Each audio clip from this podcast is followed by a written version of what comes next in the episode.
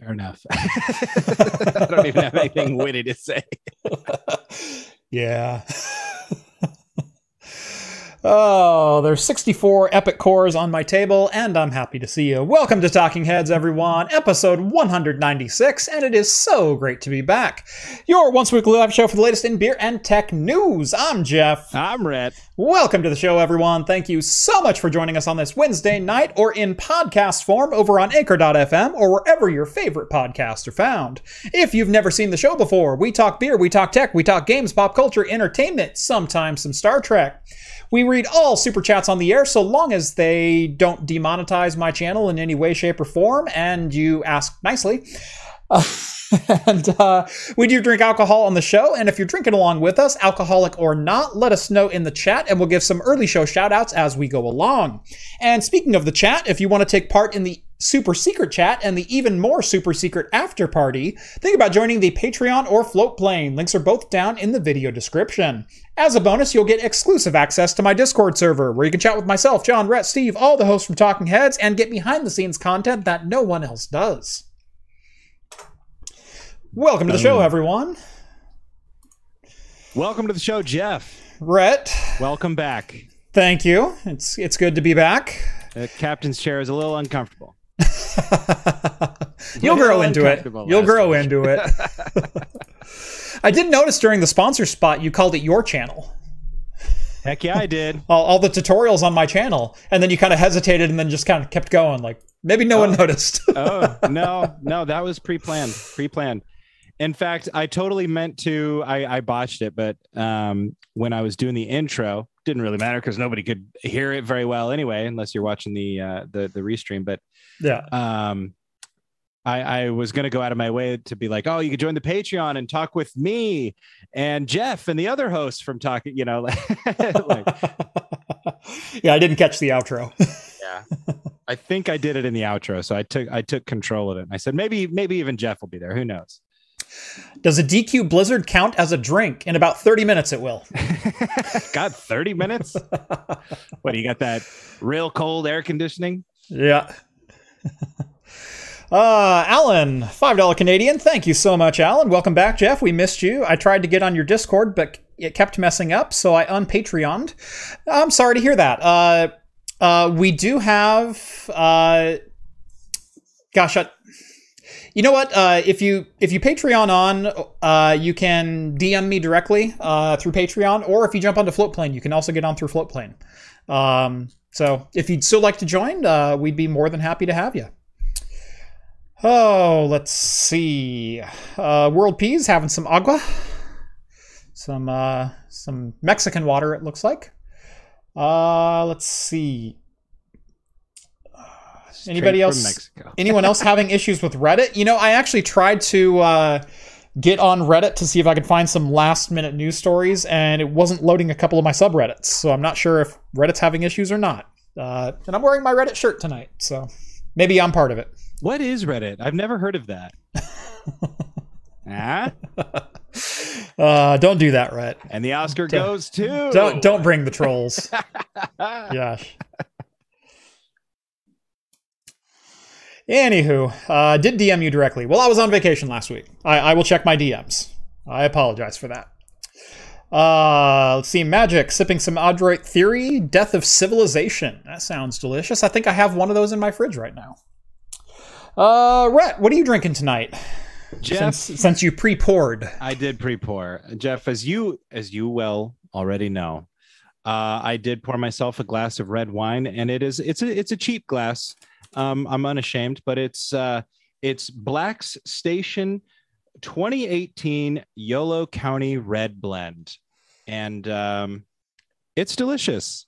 It's nice. a red blend of uh, a, a Syrah and a Verdot, uh, grown in Yolo County, which I think is like Nap, you know, where Napa is. Yeah. Um, or near Napa, rather. Napa-ish. Yeah, and uh, no, it's delicious. I've got it in this cool, fancy uh, mason. Which way am I going here? mason jar wine glass. So, That's a fantastic glass. I love that. Yeah, yeah. It was a gift um, uh, for our wedding and so we drank all of our drinks on at, during my wedding out of this glass. Nice. Uh, You know, uh, I had a beer earlier this week from a brewery that I had never heard of before, uh, fairly local to us, McMinnville, uh, from Foreland Beer. Uh, I had their, what was it, the Black Volcano or something like that. Uh, it was it was just a, a black lager. It, it wasn't five percent, nothing special. Holy crap, that was one of the best black lagers I've ever had. Um, and and I think I said in the review you could have told me it was an imperial stout and I probably would have believed you. Like it it had body and flavor Yeah. and coffee and oh it was it was delicious. Uh, well, I fa- happened to find another one uh, from Foreland in the store today, uh, so I, I had to pick it up. Uh, This is their Landform Pilsner, uh, and normally I wouldn't spend you know good money on a Pilsner, but uh, the last one impressed me so much that I figured I'd pick it up. German style Pilsner, four point nine percent. Uh, Appearance is bright, effulgent, and straw. Uh, and the character is desiccate, herbal, and botanic. So, those are words I have never heard describe a pilsner before. So let's see how let's see how she do. Looks good. You know, it's got some color to it. Yeah. And uh and that's out there from McMinnville, you said? Yeah, McMinnville. Yeah. For, I've been, Foreland beer. I've been drink uh drinking. I've been working out there so much. I've been visiting all the the breweries. Mhm. Um it's been a, a great little distraction on my lunch breaks. You having lunch out there at the uh, at the Airspace Museum? God, dude, that's a cool spot out there. That is a cool spot. Now, my my favorite lunch spot it's uh it's the Granary, uh the Oh, yeah, Grain Station. God, I love that place. Good food, good beer. Mm-hmm. Uh they're they're a, a brew pub that that makes some pretty pretty good stuff. So, Yeah, pretty fantastic bar food. yeah, exactly. Yeah. Like it's just solid brewery food. Like, yes, Um I know what I'm getting. I, I I want this this gut bomb to fall. And oh yeah. yeah, Oh yeah. that's what it is. Uh, John Portonite, yeah, the it's a little little high carbonation in that one, and that head is not going anywhere. Like it's still poking out the top of the glass. So I think I'm just gonna thing- have to drink this one down. when I when I was uh putting together that beer review, I um God, I just love dark lagers for that very reason. Like you Mhm. can pack so much character into them, you can pack so much just just variety. Like Holy- a dark lager encompasses so much. Uh, Skull just posted this. Uh, thank you, Skull, for looking this up. Landform Pils uh, from Foreland Beer, 3.9 on Untappd. And as he said, 3.9 might be the highest rated Pilsner I've ever seen. Yeah. Wow. I've never rated a Pilsner 3.9. You're, you're lucky if you can cross 325 in my book, just because there's typically not a lot of flavor in a Pilsner. There, there's nothing to rate it on. Unless you're German, and then it's like, oh, yes, crisp, clean, smooth, three ingredients. But see, that's the beauty, right? You're saying there's nothing to rate it on, but you rate it for what it is, right? Like you But shouldn't it's- be But it's Like- like rating vodka. I didn't taste something wrong with it, so it's a good vodka. Like, that's what rating a Pilsner is, honestly. Uh, so, See, because there should be that that's one thing that always gets me about Untappd is that there's a lot of ratings that are skewed based on just sheer preference you know Mhm. obviously. And the type of person that uses Untappd is going to skew their ratings that, that way sometimes. Not everybody but a lot of the lot of folks do. Um and there's never like a oh this beer is exactly what it's meant to be you know? It's exactly what it was trying to be. And maybe it's just bad but you know there's there should be some points in there for like hey this was a beer that they were trying to make this way totally. on purpose Yeah, uh, uh, Steve and I have talked about this a couple of times where we rate very intentionally towards what were they trying to do. Uh, because if your description is accurate, uh, then I'll then I'll base on the flavor of it and how well you did it. But first and foremost, your description has to be what's inside the can. Um, this one's definitely bright. Uh, it's definitely a little botanical. It's it's much more. It's much more earthy, Mm. herbally than like it's almost gin like. This is almost gin and tonic like. Um, like like that level of it, it's got something there. It's it's kind of hard to explain because these are flavors I'm not used to getting quite this bold. But I will say, it's quite good. It looks this like a good beer. quite a good pilsner. Well, we got 86 watching. We could jump into some news. Yep, I think it's about that time.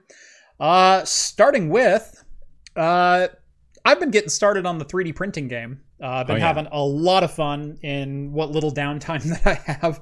Uh, starting to work on a couple models of my own. I've got a couple of things that are in the pipeline, both for the channel and just personally, uh, that I've been wanting to build for quite some time. Uh, one of them is something that you guys have been asking for for since I posted it like nine months ago, uh, and that is where is the Xbox One S PC mod? And I got to a point with that one where I went, I need to do this. I want to do this mod correctly. I want it to look factory when it's done. And so I'm going to print my own backplate to to make it all work. Uh, be, otherwise, I'd be having to hack up the PCI bracket for the video card and do a whole bunch of weird things to it. And it's just like I'm I'm fairly good with hand tools. I did the entire Dishonored case mod with nothing but hand files and a Dremel, uh, and a hot glue gun and some rub and buff. Like I'm pretty good with with hand tools, uh, but uh, I wanted this one to look factory, and uh, so that's one of the things I'm working on. I've got a couple other things. Uh, someone asked what 3D printer I picked up. I've got a Prusa Mark 3S, uh, Mark 3S Plus. Um, absolutely love it. It has been fantastic. Uh, very few problems with it. Only had to clean one spaghetti monster, and it was half my fault. So I'll I'll say ninety five percent my fault. um, I I put supports on everything except one piece, and the one piece was the one that really needed supports, and that's the one that broke about a third of the way through and ruined an 11 and a half hour print. That'll never happen again. Nope. Nope. got got that short up now. Some mistakes only need to be made once, Jeff. Yep. Anyway, uh, as I said, I've been getting into 3D printing a lot more. Uh, it, engineering's always been something that I really enjoyed, and CNC type work has been always something that I enjoyed. But this one caught my eye today. And I think this would have caught my eye whether or not I was getting into 3D printing recently or not. And that is that uh, RepRap, uh, the 3D printer company, has developed a script for printed beams out of PLA that are as strong as steel, that are as strong as the equivalent uh, uh, assembly in steel is. Uh, has the same rigidity and the same overall strength. Now, I'm sure uh, like tensile strength is probably there, rigidity is probably there, maybe not impact strength, but that might be up for debate. But the point is, they're essentially building scaffolding out of PLA 3D printed parts that are as strong as steel as their steel counterparts. And what's better, this script is open source. Uh, it's it's a Python script that you enter the dimensions of the beam that you want, and it will generate a beam of whatever length and whatever dimensions that you need. Uh, this was all done uh, really to to test out the capabilities of some of the new conveyor belt 3D printers, the the endless Z-axis 3D printers. Um, because one of the first tests you want to do is, well, if I have an infinite Z-axis, how long can I print something? And so they went about building a script to generate beams that were much much longer than a traditional print bed. And they said, well, why don't we just leave it, uh, you know, make the print go as far as it can. So let's generate a script to do that. And beams are a pretty popular choice to print because they look cool and, and might serve some function. And they ended up coming up with a formula that essentially matches steel. Yeah. See, and that's what's kind of interesting is that, like, you know, my geometry teacher always told me in high school that, uh, you know, a, a good background in, in geometry and things like that would would serve you well in engineering if you ever Mhm. wanted to, because that's all of that this is, is like, you know, it, yeah, I mean, it's engineering, plain and simple, but it's it's Yeah. the geometry of it because it's the shape of it that's giving it all of its strength. And you know, a lot of people know naturally that like triangles add a lot of strength to a structure, which is mm-hmm. why you see triangles in bridges and buildings, or if you're lashing something, you might add triangles. Well, what's even stronger than that is whatever the shape is that they used in this. um, I think I read earlier, I don't have it in front of me, but it was like a tetrahedron. Uh, yeah. And anyway, the tetrahedron is immensely strong. And so yeah. inside of that shape that you see, they also have cross beams and things like that. Yeah. Uh, that lend extra strength. Essentially, what they're attempting to do is build something that's very similar to like a crane setup. Um, and uh, uh, if you look up and you see, you know, the cranes that are building skyscrapers, they're all done out of tetrahedrons and triangles and things like that. They're typically cable supported, where they have a cable on each end, and that cable is holding the whole thing in tension towards the center. So it's not a load that's trying to bend out; it's a load that's trying to push in, and and that's essentially what gives those the ability to lift beams that are twice the weight of the skyscraper of the uh, of the crane itself, and uh, and do it safely and, and stably. Uh, they've applied that to a 3D printing algorithm uh, that you can print whatever size beams that you want for whatever project you might have. It's pretty cool. Very cool. And it's free, baby. Mm-hmm. Free is always the best number. Yeah, it's just a Python script, and you can download it yourself. And uh, you can even use. You don't have to have a an infinite z-axis uh, printer to do this. You can generate the the G code with the script and then print it on a printer so long as you fit within the confines of its print bed. And so you can print something like this on an eight by ten build uh, build volume like the Prusa is, or yeah. uh, Creality three, or you know Ender, or whatever whatever you happen to have. So I mean, and th- and that's really the beauty of 3D printing to begin with is that it just it democratizes so much stuff like this because mm-hmm.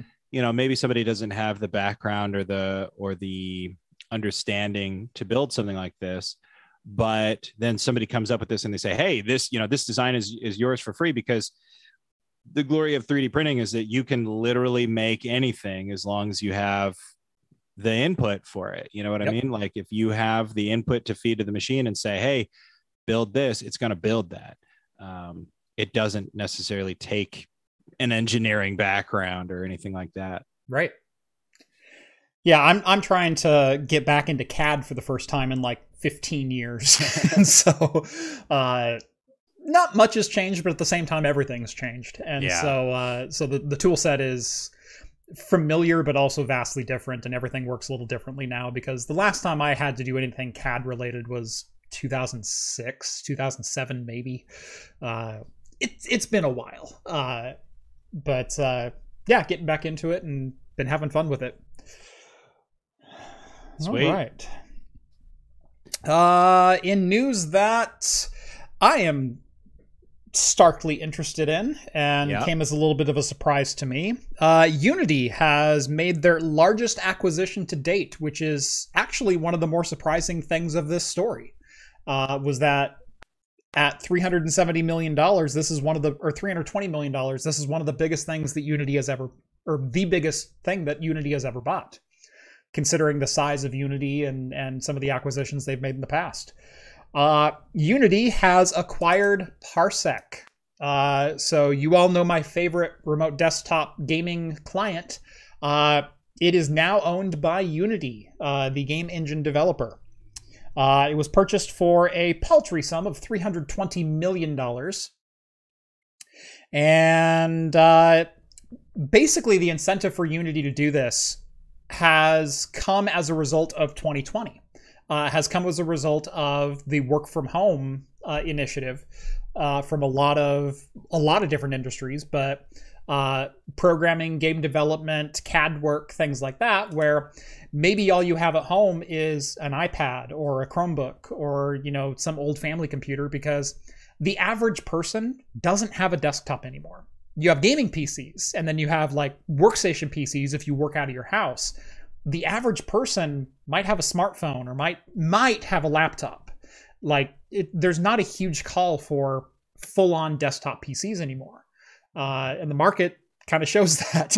Uh, so when all of a sudden everyone was forced to work from home, and you had CAD workstation, you know, developers needing to run AutoCAD 2020 from their, you know, Surface 2 or something like that. Uh, it was a bit of a snag, and Parsec was able to bridge the gap from their home PC or home device, whatever it was, and connect them latency free and near real time uh, to their workstation PC and use the software that was installed there, get access to the network that was present there instead of having to VPN to everything. Uh, it's basically what Citrix always wanted to be, but without the headache of Citrix. And uh, it, like I said, it's been my favorite game client for the last couple of years. And I'm going to watch this one with great interest because I want Parsec to remain free. I'd like some more features to come out. Uh, I don't want this to just go behind a paywall and yeah, and, and, you know that. Now they have a paywall. They have a, a a work program. They have Parsec Warp, and that gets you more uncompressed images and and faster frame rates and everything else. But as a game client, you can still do 4K 60 or 4K 60 which is how you edit my videos. Yeah, it works great. Yeah, luckily they did tweet. Parsec did saying um, they have no plans to change anything about the free uh, Parsec experience. So yeah, uh, hopefully they follow through on that, and it's not a big deal. So, well, a lot of companies have said as such. So yeah, I'm still going to watch with Gary.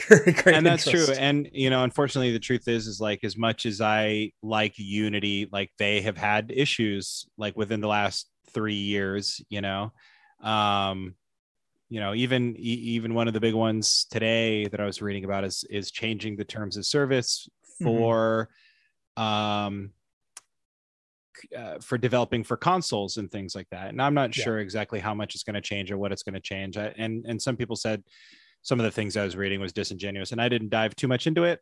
However, you know that's one thing. And then and then you look at the whole. Um, I don't know. There's there's a lot more from the last few years, but who knows? We'll see. Only time will tell. And it's definitely an interesting um, purchase. And uh, I think you're right that it's definitely based on that work from home aspect. Mm-hmm. And uh, who knows, we'll probably see it integrated more and more and more into development work and things like that. Yeah.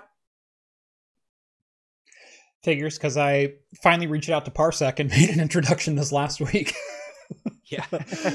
hey guys, you know, I've done like nine videos with you guys on my channel. I figure we should know each other.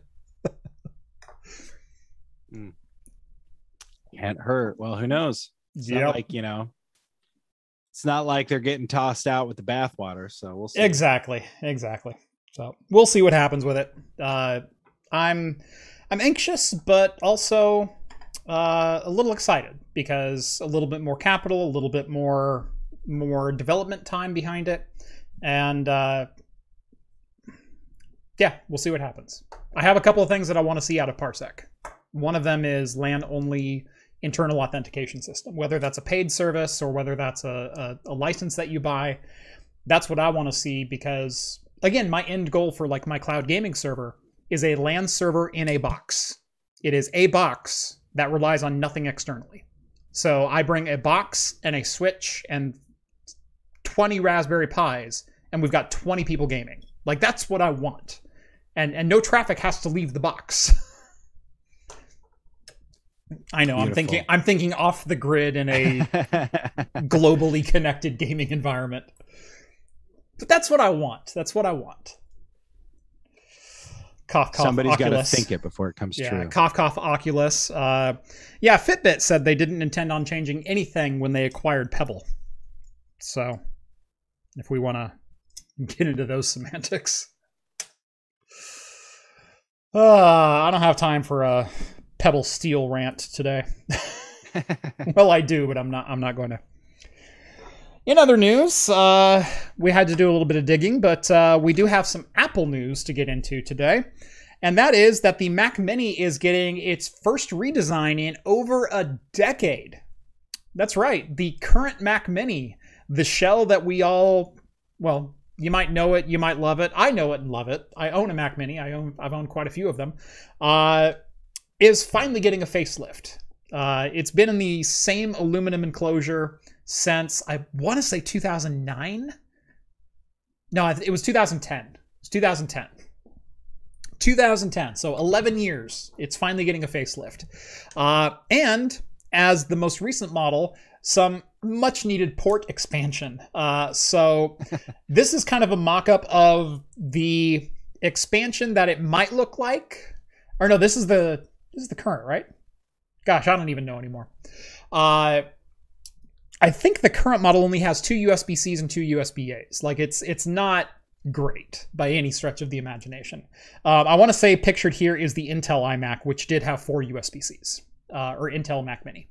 Um, but the M1 only has two USB Cs. Right. Anyway, uh, the new design is taking obviously some cues from the new iMac, in which the power plug is being replaced for the same MagSafe power connector that's on the iMac which I have to say, in the form factor of the Mac Mini, I'm not really a big fan of. I like just the the power supply integral. I don't want a power brick on a Mac Mini. Desk space is everything, and the reason I buy a Mac Mini is because I want a lot more desk space, and I don't want a power brick because you wanted to make my Mac Mini, you know, a half inch smaller in in, in all three dimensions. Like right. put the power supply inside the Mac Mini. So I'm already a little upset by that. What I will say is it does appear that the Mac Mini is getting some new ports. It's going to have four USB Type C. Uh, supposedly, all four of those may be Thunderbolt 4, although we have no ideas on the internals at, at this point yet.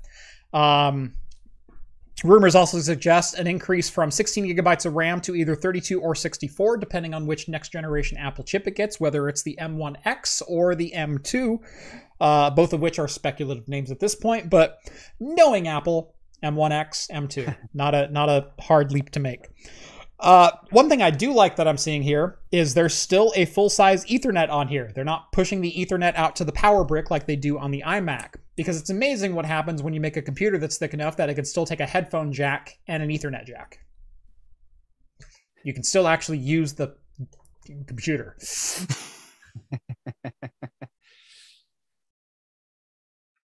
Hopefully, it can run more than two screens. Um, you know, there was a time that I definitely would have said that.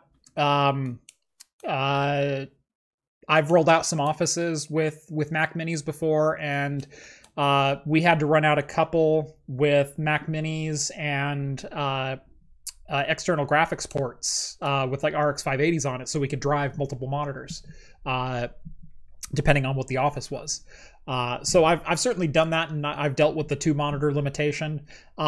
Right now, my Mac Mini is over on my desk and that's that's my 3D printing desk. I have a Mac Mini serving as the the CAD station and, and everything else. I have a 28 inch 4K monitor on that thing and it is lovely. and honestly, for that kind of work, I don't I don't need another monitor. It's not a, it's not that's a one-stop shop productivity station. I'm not browsing Reddit and having Spotify open plus 3D modeling and a dedicated window for Discord. I've got a desktop for that. So, in my use case, it's a secondary desktop, which is I know a weird luxury to have, but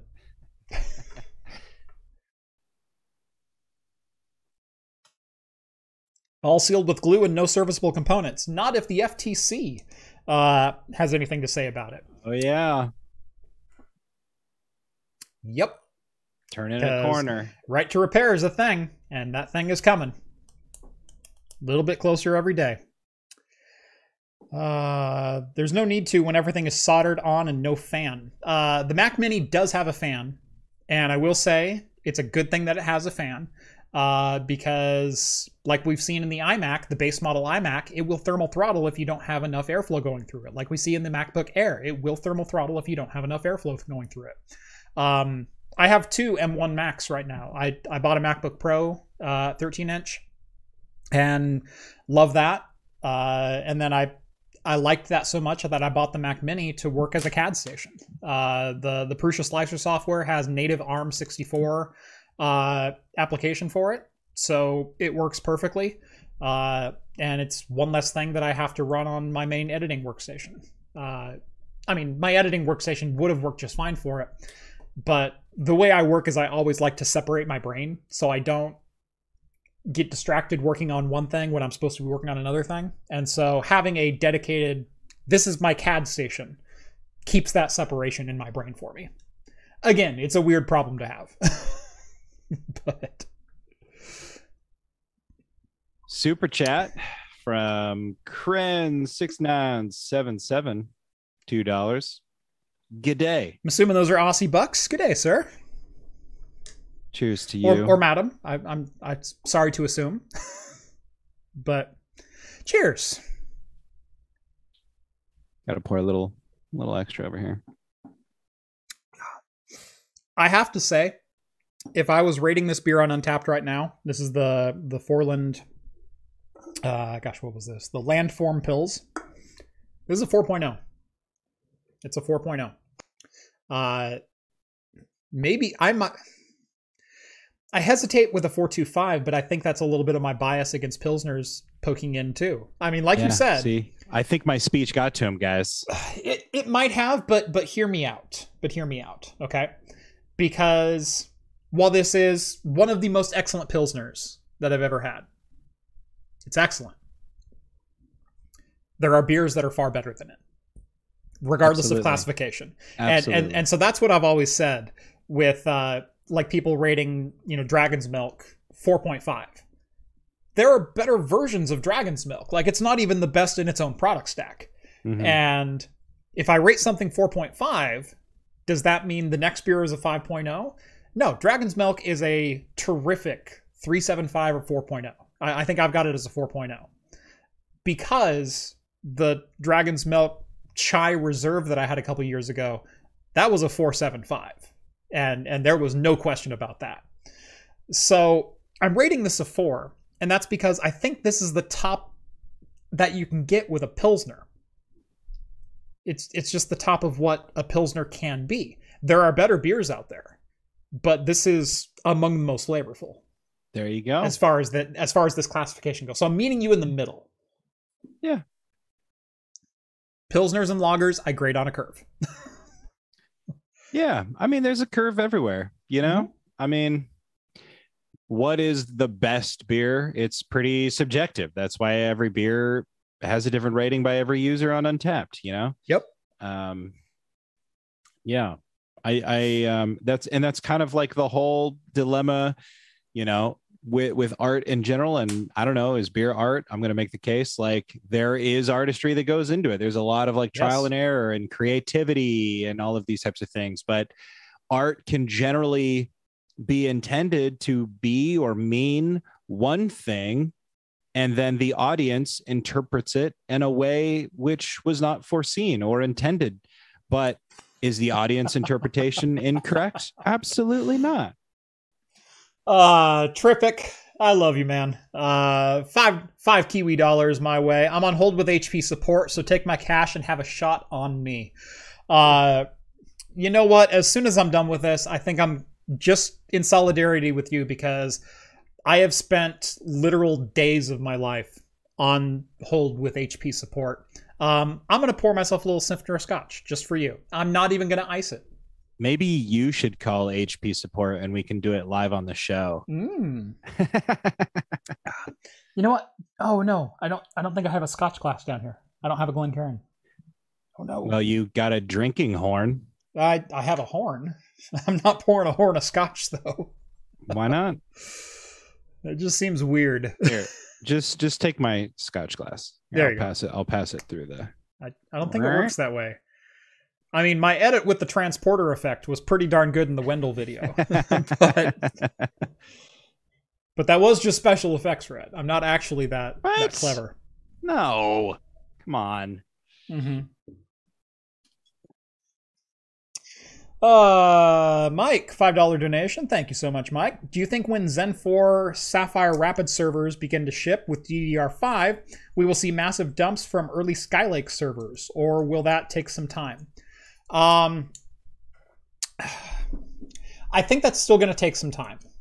Uh, server rollout is never never happens on the timeline that we consumers think it will because the the decision to buy, service, maintain, and replace servers is made years in advance. Uh, when you when you buy a server farm, or hell, even if you buy a server rack, you buy that rack based on the total cost of ownership, which means I know the initial purchase price, I know what my power bill is going to be. I know what upgrades I may have to make in the future because I'm putting those off for right now, or we're going to grow into it, or whatever else, whether it be storage or speed or graphics or AI or whatever. We we have a budget for for upgrades as we go along, and we are going to run this server for X years, and that is all based into the TCO when you when you purchase that rack. And every company has a different replacement cycle that they go on. Some server farms, they go, you know what? Uh, like there are still X58 systems. There are still, you know, C602 systems like Dell R710s coming out of production. 2010? like now there's not a lot, but there are some people that are starting to dump like early generation 2011, late generation 1366 style servers. Um, there are still Opteron uh, 6000 servers in production. Not a lot, but there's some because they bought the servers and they said we're going to run them for eight years. So when the market as a whole decides to dump, it's when the supply exceeds demand that prices fall. And right now, there's demand for Skylake CPUs because a, lar- a large chunk of them are still in production. When all of a sudden the market gets flooded because, let's say, three massive data centers somewhere in North America decide we're going to upgrade, you know, two wings of our of our thing at once, uh, all of a sudden there's, you know, twenty thousand CPUs to be had. The market goes down. It's just supply and demand, but it's not a supply and demand that we as consumers can predict because it's on corporate timeline years in advance. Hope that makes sense. Boom. For for hunting used server gear, you just have to keep an ear to the ground, uh, and sometimes you get lucky, and sometimes you you see trends before they they emerge, and uh, and you start start snagging things. So, uh, who would have thought the DDR3 prices would have shot back up? Like like a year ago, year and a half ago maybe, DDR3 you could almost get 128 gigs for 100 bucks on eBay. Like it was 120 I think for for 128 gigs. Now that same kit's going for like 190 220 somewhere right in that range. Uh, DDR4 prices on the used market nearly doubled. Um, I have a connection that I can buy DDR4 uh, from I'm just going to say a supplier uh, not a new supplier, but I have a I have a source, and uh, let's see. This is gonna sound sick, but uh, last year when I built my 32 core EPYC system, uh, I needed a lot of DDR4 memory, and I reached out and I said, "How much to get 128?" I know this is gonna break the bank on me, and he reached out and said. Uh, you can get 128 for this price, or you can get 256 for 430. $430 for 256 gig a DDR4 ECC registered. And at the pri- at the time that was like $1000 new. Now today it's even more new for that amount of memory. And this year my price almost doubled uh, on the used market. It, it, went up from 430 to I think I think my last batch of memory was almost $800 that I had to buy. Um, so yeah, used server gear is a weird, weird market. Hope that answered the question. Uh, Zero Thunet, uh, 50 of what is that? I think that's um, Philippine pesos. Yes, Philippine peso. You are correct. Uh, yeah. Uh, have we ever tried any Asian beers? Uh, I have. Uh, you've actually spent time in Japan drinking beers. Yep. I did. Yeah, I drank every beer in Japan I could get my hands on, and let me tell you, the Sapporo that they have on store shelves in Japan is far better than the Sapporo like premium that they have in the United States. Mm-hmm. Uh, I also visited the um, what is it? The uh, Asahi uh, brewery Mhm. in Tokyo. I think it's Asahi because it's um, the one that looks like a big poop up in the air. if anybody Googles that image, it looks like they call it the golden poop or the golden turd because it looks like the poop emoji, um, which is funny. Um, yeah, and then I and then speaking of Philippines, I think I've had um, I think the it's San Miguel is the brewer. Um, I've had some San Miguel from the Philippines before, so I can't remember if it was what it was specifically, like a pale ale or a, a pilsner or something like that from San Miguel. Uh, Tripic says uh, these phone systems can't understand the New Zealand accent, and if and if it can't understand you, it disconnects. It took me four attempts. That's not an oversight, bro. No, that's not.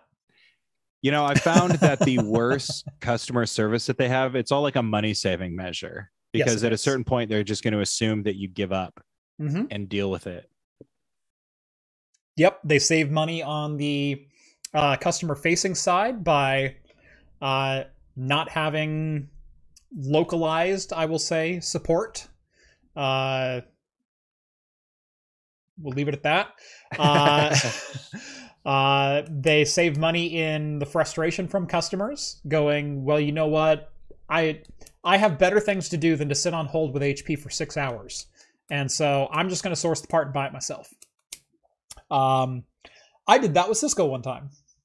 This is a fun story with Cisco, uh, and why I made it my life's mission to root out every single Cisco device from every client that I ever touched. Uh, so we had, uh, I want to say it was a 5512X. Uh, it was a Cisco smart router firewall kind of unit. Um, not the greatest thing in the world. It was a four core, four thread uh, Cisco router, i3 processor, 8 gigs of RAM, but ran Cisco's OS.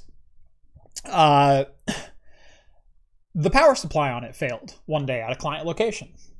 And uh, it's just a 1U box, it's a 1U server, x86 hardware, all standard stuff.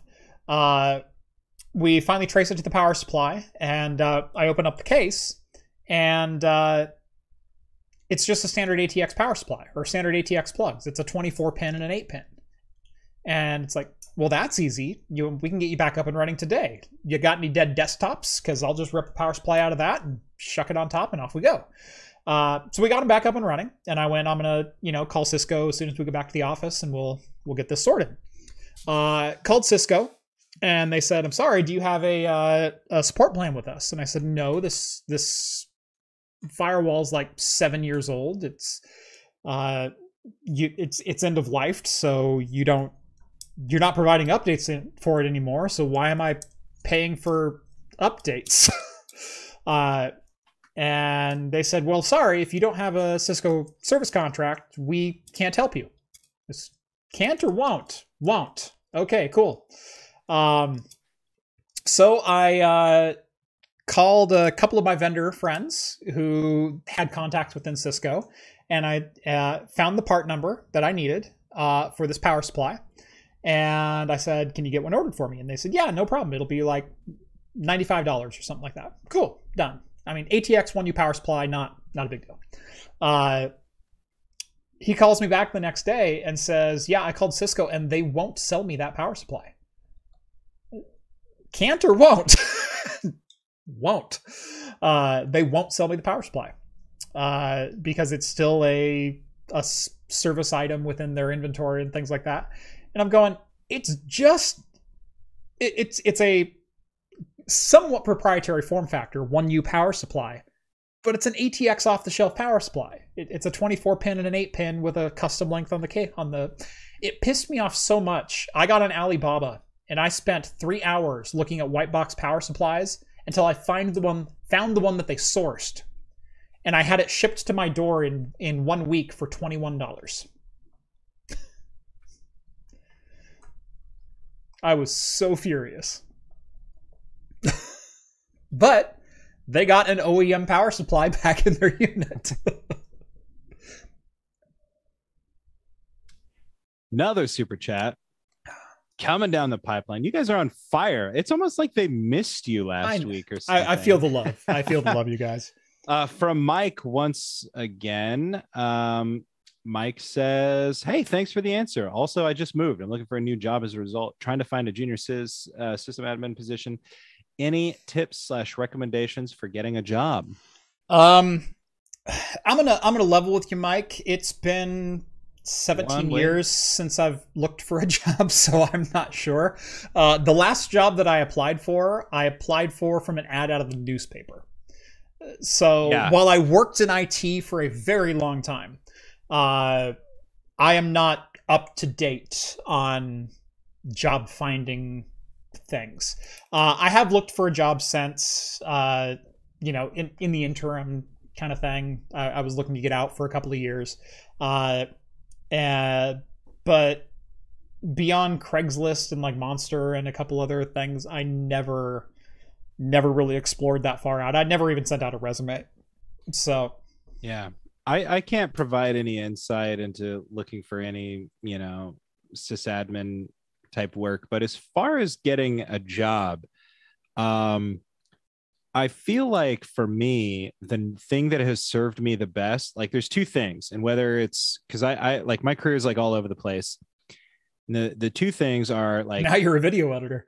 Right. Yeah, exactly. You know, it's like who would have ever thought that I'd be here? But it's great. Like when you look at like some of the things I did, like working with craft computing, it's like, oh yeah, like, you know, of course.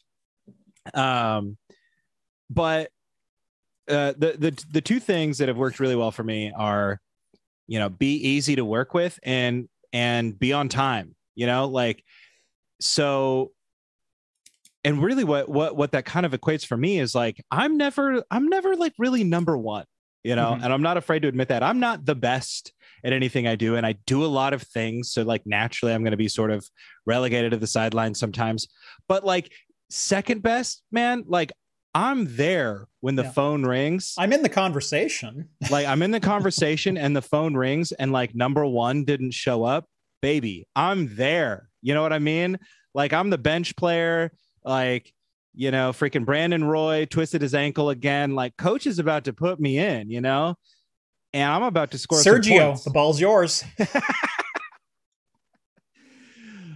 being being like second, Rudy, third, fourth, whatever it is, you know, it um no one outside of Portland gets those references. but yeah just like being being pleasant to be around and and like being able to be there when like you know somebody is out sick or something you know i don't know Yeah. that's such bad advice but it's also it's got me everywhere I, Like- I will. I will say, um, being on the hiring side because I've I've hired quite a few uh, individuals as my time as a manager. Um, being on the hiring side of things for a tech field, um, there are some industries and some organizations that still put all of their their reliance on are you going to be a good hire or not? uh, into memorization during an interview. You know uh what are the what are the seven layers of osi and and you know explain each of them in context and blah, blah, blah. like we all know what a router is. We all know what layer one layer two layer three layer four. Like you can go on that list memorization doesn't make me a good network engineer uh knowing how to google things makes me a good network engineer uh knowing how to google my specific problem my specific error message so I'm not expected to memorize what Active Directory error code, you know, zero pound eight four seven three four nine because no one knows everything. yeah Mm. I, I will say that's one thing that ser- has served me really well too especially like once i secure an interview is um being honest with what i know and this is kind of weird Be honest I, with what you know. That's, this is something that yeah. we this is something that we i think we were talking about in the super secret after show after party last week was like hiring practices and, and stuff like this and um be honest with what you know i i've gotten a few jobs and when they called me and said like hey you know we were asking about like what was the time that you messed up and like you were the only one that s- seemed to have given us an honest answer about a legitimate time that you actually like your answer was the only one that had like a negative in it. I was like, yeah, you asked me to tell you when I screwed up. Like I gave you the biggest screw up I've ever had. Yep. like Yep. million dollar screw up. It doesn't get bigger than that. um not in craft computing though, not yet. So Not yet. Well, I got to mean- make a million for you to waste it first. Yeah, there you go. Well, you talk about mistakes that only need to be made once, Jeff. I'll never be making that mistake again.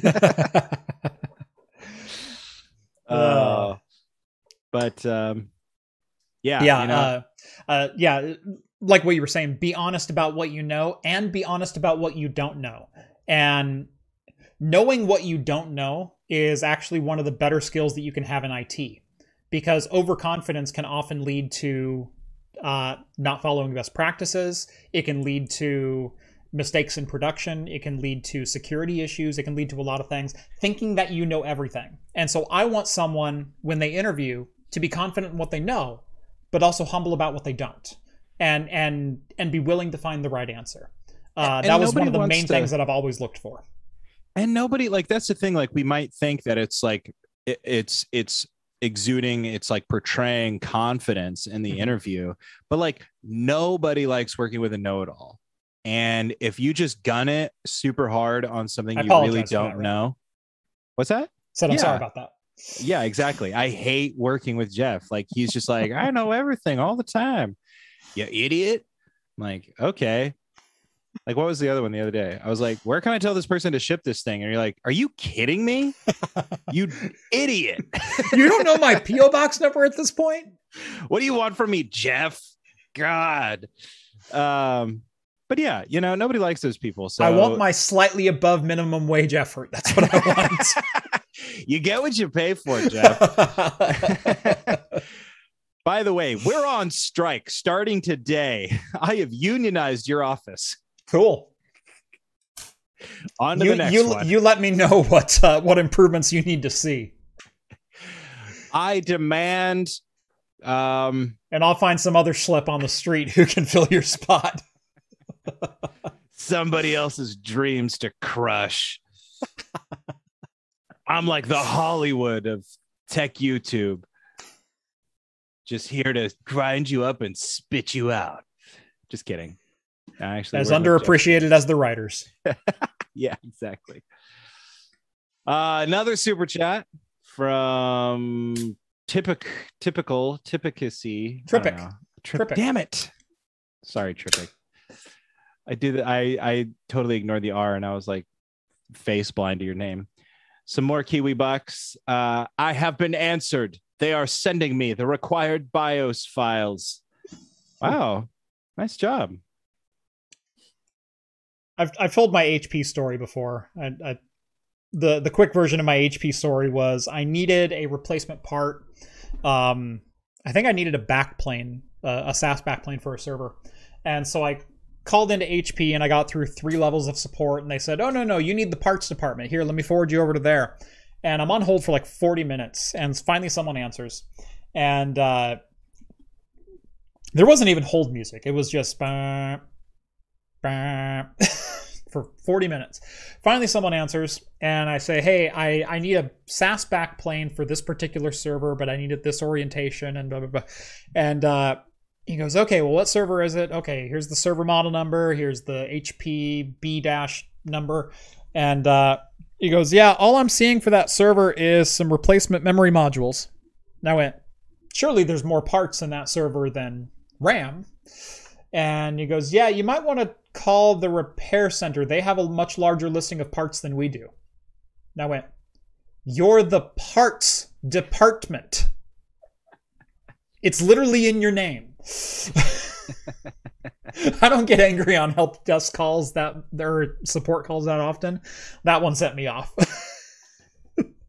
dude I, I was i was in a help desk call when i was dealing with the um covid vaccine dashboard mm-hmm.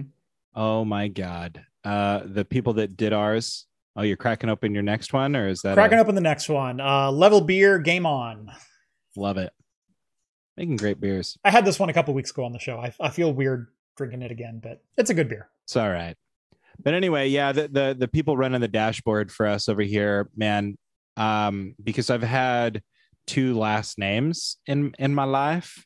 Uh, naturally, they created like two accounts for me, like based off of my social security number, and it caused issues scheduling my appointment, which caused all sorts. So I was on the phone for like three hours, and I got this lady, and I was like, "This doesn't make any sense. You asked me to answer these security questions, and I've answered them. Like I set them. Like I know what they are."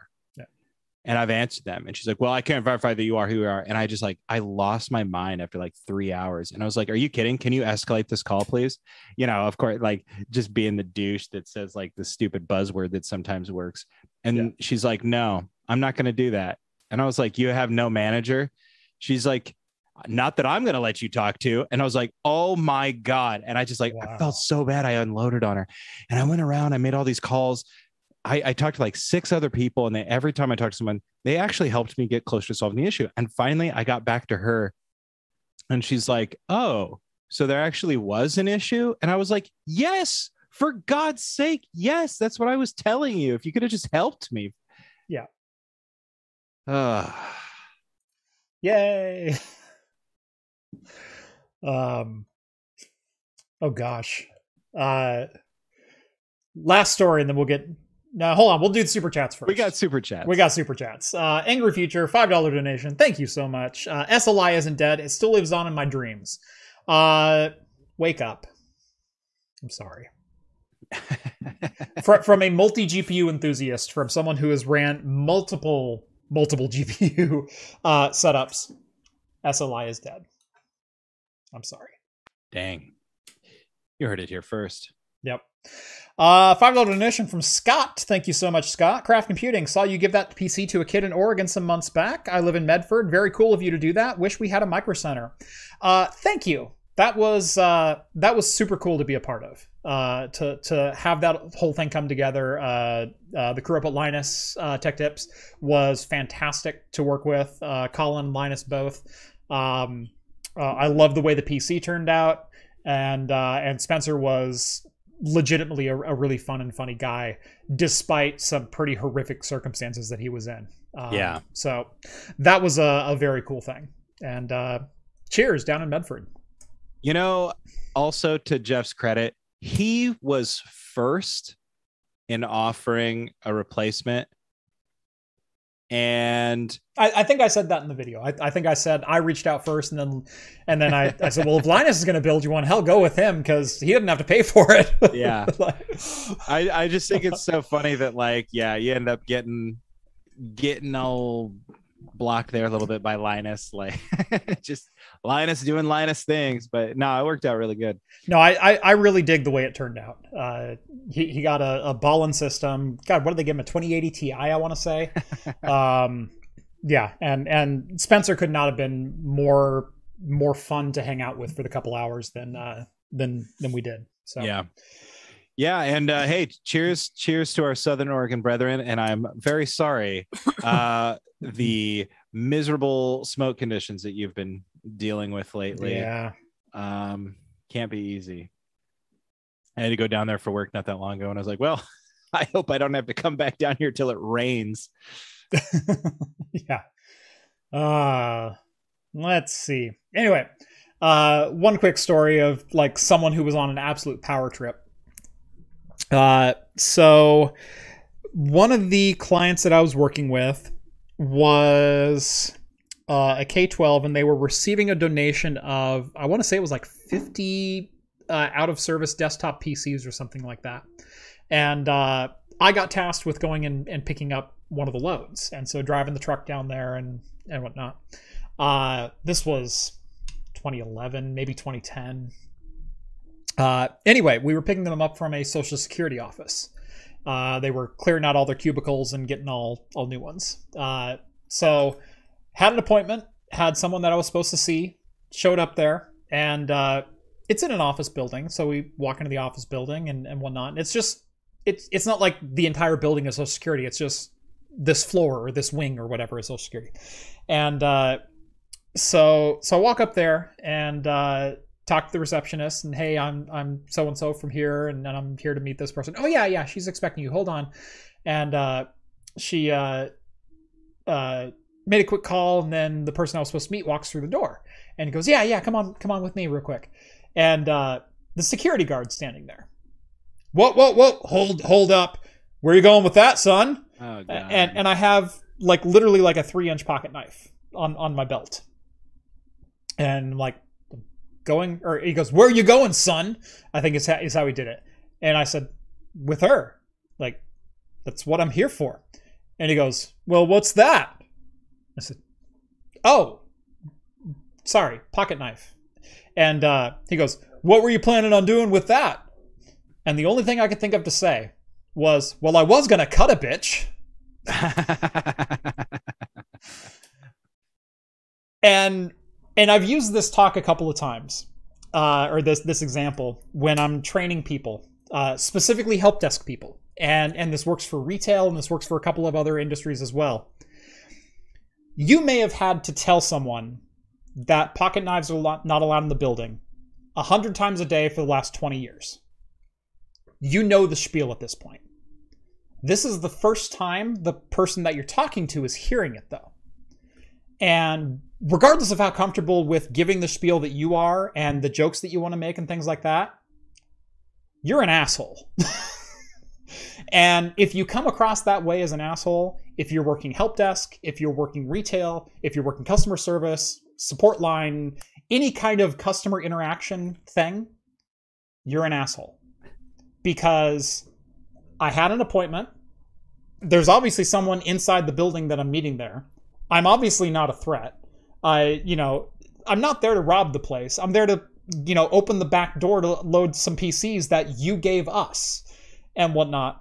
And for a security guard to power trip like that because someone who's walking in to open a garage door happens to have a three inch pocket knife, like, is that really the battle you want to fight? He made me go down the elevator, put it back in my car before I came back up, and, and then went just to go ride the elevator back down to open the garage door. And and the bravado and the way he came across and and the the demeaning like talking down the entire time. yeah. Oh, I was so pissed. But literally all I could think of was, well, I was gonna cut a bitch. Yeah, I can't help. he didn't but, like, he didn't think that was funny either. having worked in that industry so much, like Mhm. whenever they overstep their bounds or anything, I cannot help but just shoot him the most sarcastic troll line of all time. Like, And I understand it's a hard job. Yeah. But my point Nah. remains valid. This is the first time, as someone walking into this building for the first time, has ever heard that line. Has ever heard, hey, you have a pocket knife. That's not allowed in this building. I'm sorry, you'll need to take that out to your car. Oh, not a problem, sir. I, Yeah. I didn't even realize. yeah, Instead of, what were you planning on doing with that, son? Yeah, And and and not even friendly, like yeah, like aggressive banter. Yeah. So yeah, regardless of what industry you work in, if you are customer facing, remember, Yeah. regardless of how many times you've had to have a conversation with someone, the person on the other end of the line, it's the first time they're hearing it. yeah. It's definitely not a hard job. Security is some of the easiest work I've Right. ever done. It's very easy. He's just an idiot, which is the problem because he was probably an underpaid idiot working for some security mill that contracted with this office. Like Yep. he's like the Paul Blart version of, you know, except Paul Blart is nice, you know. Right. Paul Blart at least like was competent at the very end of the movie. Right? And and I'm I'm going to dig a little deeper on the psychology. It it roots into like what kind of person you are. Oh, for Uh, sure. And and like, do you need to to like put me in my place, or are you there to perform your job and Right. be nice to the public and then go home and kiss your wife? Right. Like like what are you here for? I understand that you have a job to do, but so do I, and I'm just trying to do my job. And and now I'm getting Well- conflict where there doesn't need to be conflict. and I'll never understand the people that can't manage to do their job in the least amount of steps. Like if you're Right. not supposed to bring that in, you go, "Hey man, I can't let you take that in." Whoa, whoa, sorry, you got a pocket knife on you. You need to take that back, back, down to your car. You Yeah. can even say it a little bit aggressively, but as long as Yeah, you're he- stating the rule. But what he did was yeah. he he demeaned me in three separate oh, sentences. Oh God, yeah. leading Yeah. up to the like wanting me to realize that I was violating some some code. And and it's like, I don't know the rules here. This is the first time I've ever been in this building. Yeah. Like You should have seen the sheriffs when I was trying to get into uh, one of the courthouses. Um, and I had this stupid, like, credit card shaped multi tool in my wallet that I had like Mhm. forgotten about, you know, and it has like a bottle opener and like a screwdriver and like a, oh my God. I couldn't find it in my wallet because it like gotten super hidden in all the folds. um and the guy's like, here you go. I'm looking at it on the x-ray device, sir. I was like, can I just leave my wallet here? For God's sake, I got to get into this court hearing. it's just like, no, you can't leave your wallet here. I'm not, I was like, I'll take all the good stuff out. I was like, I could take my credit cards. I'll take my license. Like, you can have the wallet. I was like, for God's sake, I'm just about to throw it away. And he's like, whatever you got to do, man. But if it goes through the machine and there's a freaking sharp multi tool in it, you're not coming in with it. so I'm just like taking everything out of my wallet in the middle of this busy courtroom uh, or in the lobby of it. And I'm like, whatever. And I just threw my wallet in the trash and put everything Um, in my pocket. Were were you with me or was this? I think I think it was with you. Uh, where I had left uh, a screwdriver multi tool in my backpack in the airport. yeah. And we were like rushed back. Like we had gone through No, security. no, no. That was that was the second time. That was uh, that was for batteries. oh, yeah. The batteries. yeah, that yeah. that was leaving Vegas. No, going to Vegas. Uh, we were in we were in PDX, uh, Portland Airport, and uh, in my laptop bag, I keep a multi-bit screwdriver, naturally. as most people do. like if you're in the industry that I'm in, you carry a multi-tool, and mine is just a screwdriver. It, it's a screwdriver with replaceable tips, and. Uh, uh, the rule on the planes is it can only be up to six and a half inches long when fully assembled and whatnot. Mine was like 6.7 inches long. And so they're literally like opening the drawer and there there's like this laminated paper ruler on the top of one of their desk drawers. And they're holding up the screwdriver and the and the and the bit on it. And uh or no, no, sorry, it wasn't even that. Uh it has to, it has to be it can only be six and a half inches long before it's assembled. It can be whatever length you want once it's assembled. But if like the tool, if the main body of the tool is more than six or something inches long, then it's contraband. And so I had a screwdriver, and the screwdriver had like a large blue handle on it, and then it had the the chuck for for the tool end, and that was steel, and then and with a magnet in the bottom, and then the tool pieces were about this long, the bits that went on top, and uh, the tool handle with the chuck on it happened to be like 0.1 inches over the limit, and and so and so again, people like Authority Trip or or whatever else took the screwdriver out of my bag and they're measuring it on this laminated paper ruler on taped to the top of a desk because apparently tape measures are also not allowed in airports. Uh, and she's going, I don't know, man. ugh. Yeah, I'm not going to be able to let you through with that. And I went a quarter inch less, and it wouldn't have been a question. Like, yeah. why? Yeah. yeah. That's what's crazy. Let like- alone that when I put the full screw, like the the the bits for that thing were long. They were like three and a half inches long. That was a nine inch blade when it was all assembled. Yeah. But because the handle was more than six and a half, nope. Sorry, I can't have that. They're, you know, like 6.4 Captain- point laptop technician. Six point five, terrorist. I- there is a yeah i don't know. Anyway it's like captain picard said jeff that life is an exercise in making exceptions right? I mean this is really a good place for the spirit of the rules to apply. Yes. and the spirit of the rules is i don't know man. It, it looks like and a if you've laptop and if you've ever and if you've ever ran into someone in a position of authority who is overstepping their bounds or exercising the only power they have in their lives, you will also know you can do everything right and still lose. exactly wow pulling out another quote Because I know more than you. well, your quote is actually like one of my favorite Picard quotes. yes. Uh, the exceptions one, that's like my second favorite Picard Mhm. quote. So, I had actually forgotten about the exception one, so thank you for reminding me about that one. But no, Oh, the uh yeah, the you, can- you can do everything right and still lose. That's my number one Picard quote. Uh, okay. Let's see. Uh oh, we have a sponsor that I completely Oh. forgot to get to. Hold on. Hold on. Hold on. Hold on. let me get out my Kindle, Yeah. read the script again. Pay no attention. I'm stalling for time. All right. Today's video is brought to you by Linode. If you've ever needed to host your own servers, whether it be for home or business use, but don't have the resources or time to invest into hardware, power, cooling, or even space, why not let Linode host them for you? If it runs on Linux, it'll run on Linode. That includes the software from most of the tutorials on my channel, Rhett, like how to run your own ad blocking recursive DNS server, VPN gateways, or your own cloud-based cloud-based Plex server and more. I know Rhett nailed that one the first time last week. Linode makes it simple to deploy and manage your own cloud services, with solutions ranging from a single shared CPU to massive multi-core virtual machines. They even offer dedicated RTX 6000 GPUs for graphic rendering or machine learning. With shared CPU plans starting at as little as $5 per month and scaling up to as high as you need to go, you'll be able to find a hosting plan that fits your needs. Even if you do host your own servers, you can use Linode to keep a backup off-site, because remember, RAID is not a backup. Visit linode.com slash craftcomputing and get a $100 60-day credit just for signing up for a new account, and get your home lab or business account started today. That's linode.com slash craftcomputing, and thanks again to Linode for sponsoring today's episode. Thanks, Linode. Thank you, Linode.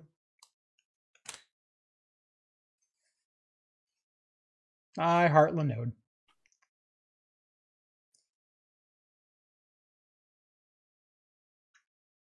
You would think at this point, since I always stumble over the cloud based Plex server, uh, that I would just rewrite it because I wrote the damn ad.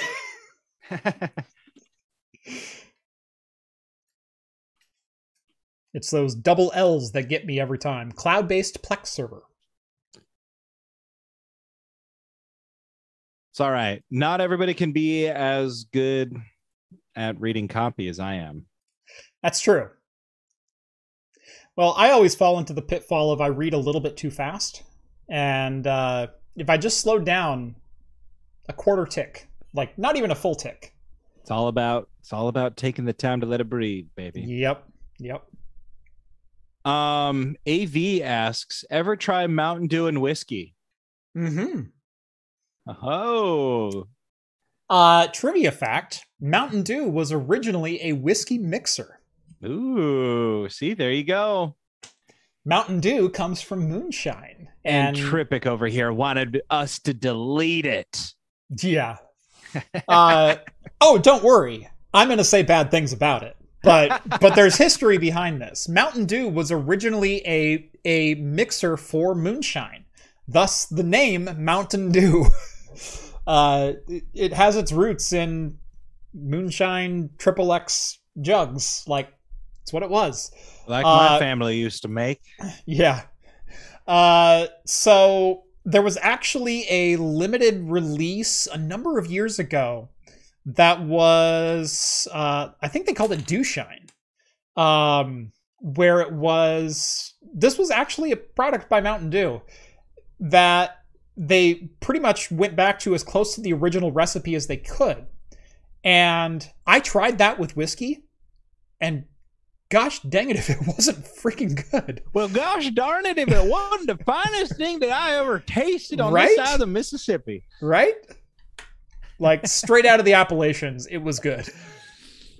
Uh, so yes, I've done Mountain Dew and whiskey. Uh, my wife prefers Mountain Dew and Malibu rum. That's a, that's, not a another bad- good one. Yeah, it's not Yep. a bad one.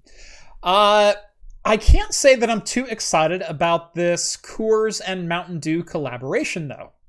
Uh, and that is that, or no, Boston Beer, excuse me, Sam Adams. Sam Adams of Sam Adams fame.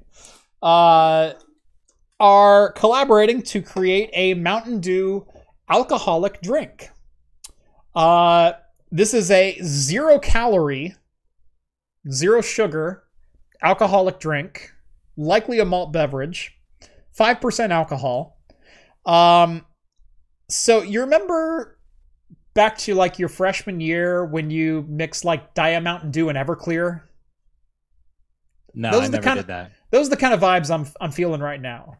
there might be someone out there in chat who who knows exactly what I'm talking about. I'm I'm pointing at one person in particular when I say that. Um, but uh, yeah, this is a essentially a diet Mountain Dew and grain alcohol Yeah. with a hint of cherry flavor. I really do love that the transition to this story was just like completely organic. Like somebody brought Yes, it up. was like great. I know it was. So there are going to be three flavors: original Mountain Dew, black cherry, and watermelon. nice. Um, they'll be available this fall from select retailers, uh, coming out in October.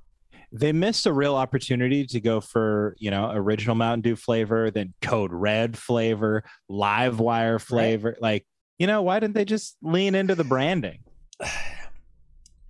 You know, I think they're trying to flirt that line of being a recognizable probably a uh, good point. name while not appealing to the kids. Yeah. Uh, so my jazz band in high school was sponsored by Code Red, Mountain Dew. Yes, uh, we were a, a jazz variety band, and uh, we got a Code Red sponsorship. We got cases upon cases of Code Red delivered to to the the the band room and shirts and everything else because we uh, we had named our band Code Red. And this was before Code Red came out. And so when Code Red came out, the local Pepsi plant heard about it and they said, "Oh, let's just send them a bunch of merch."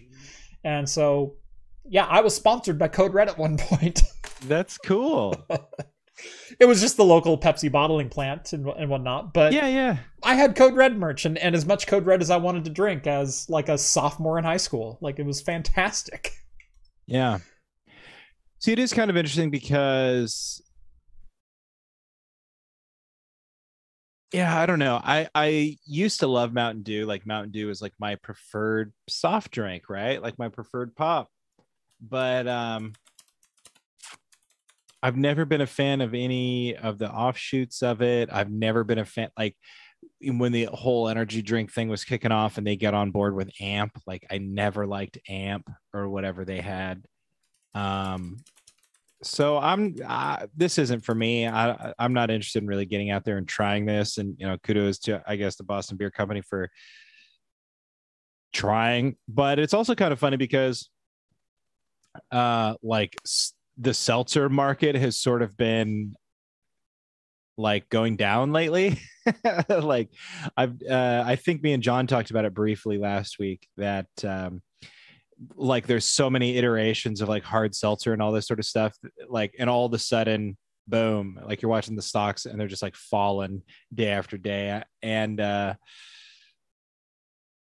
I don't know, good timing or not? Maybe not. I kind of think the hard seltzer market is way oversaturated.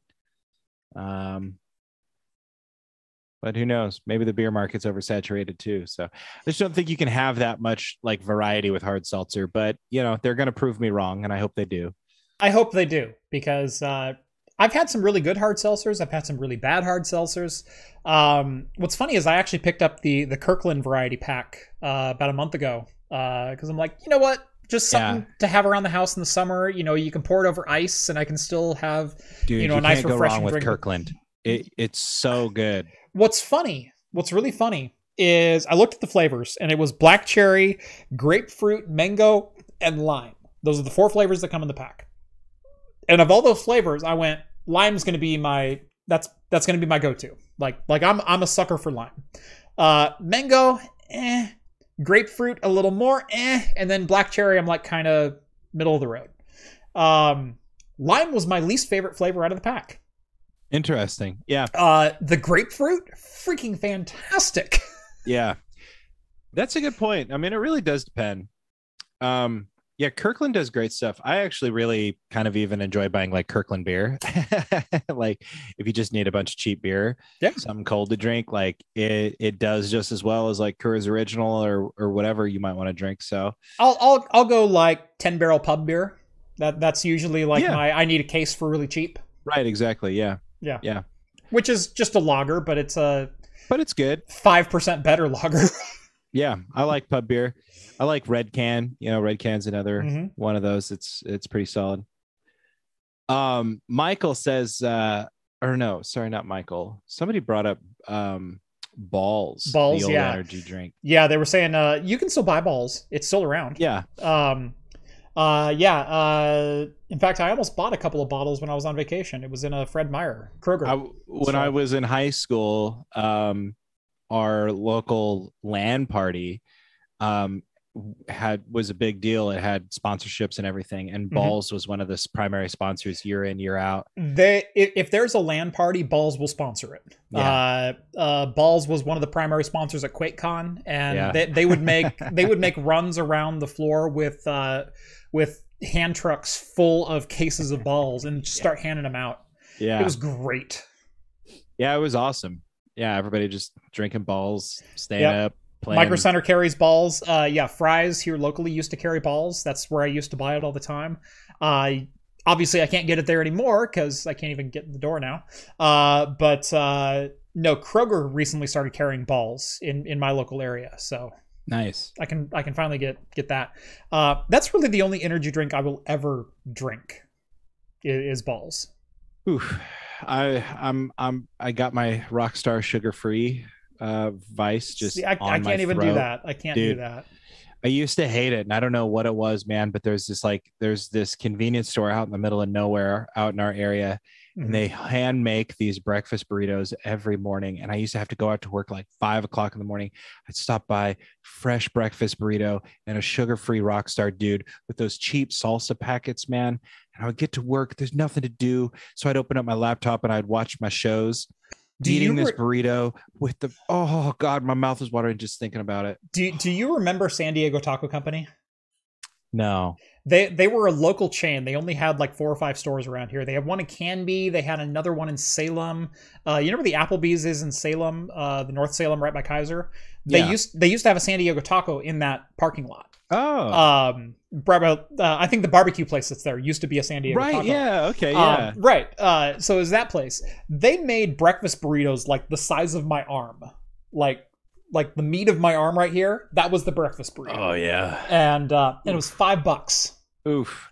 and and oh god it was good uh like 3000 calories but So but good. so so good and five dollars and so i used to get those all the time That's like that's like back in the day, man. You used to go to like Alberto's up there in North Salem. oh yeah yeah yeah yeah And dude, they got that Oregon burrito.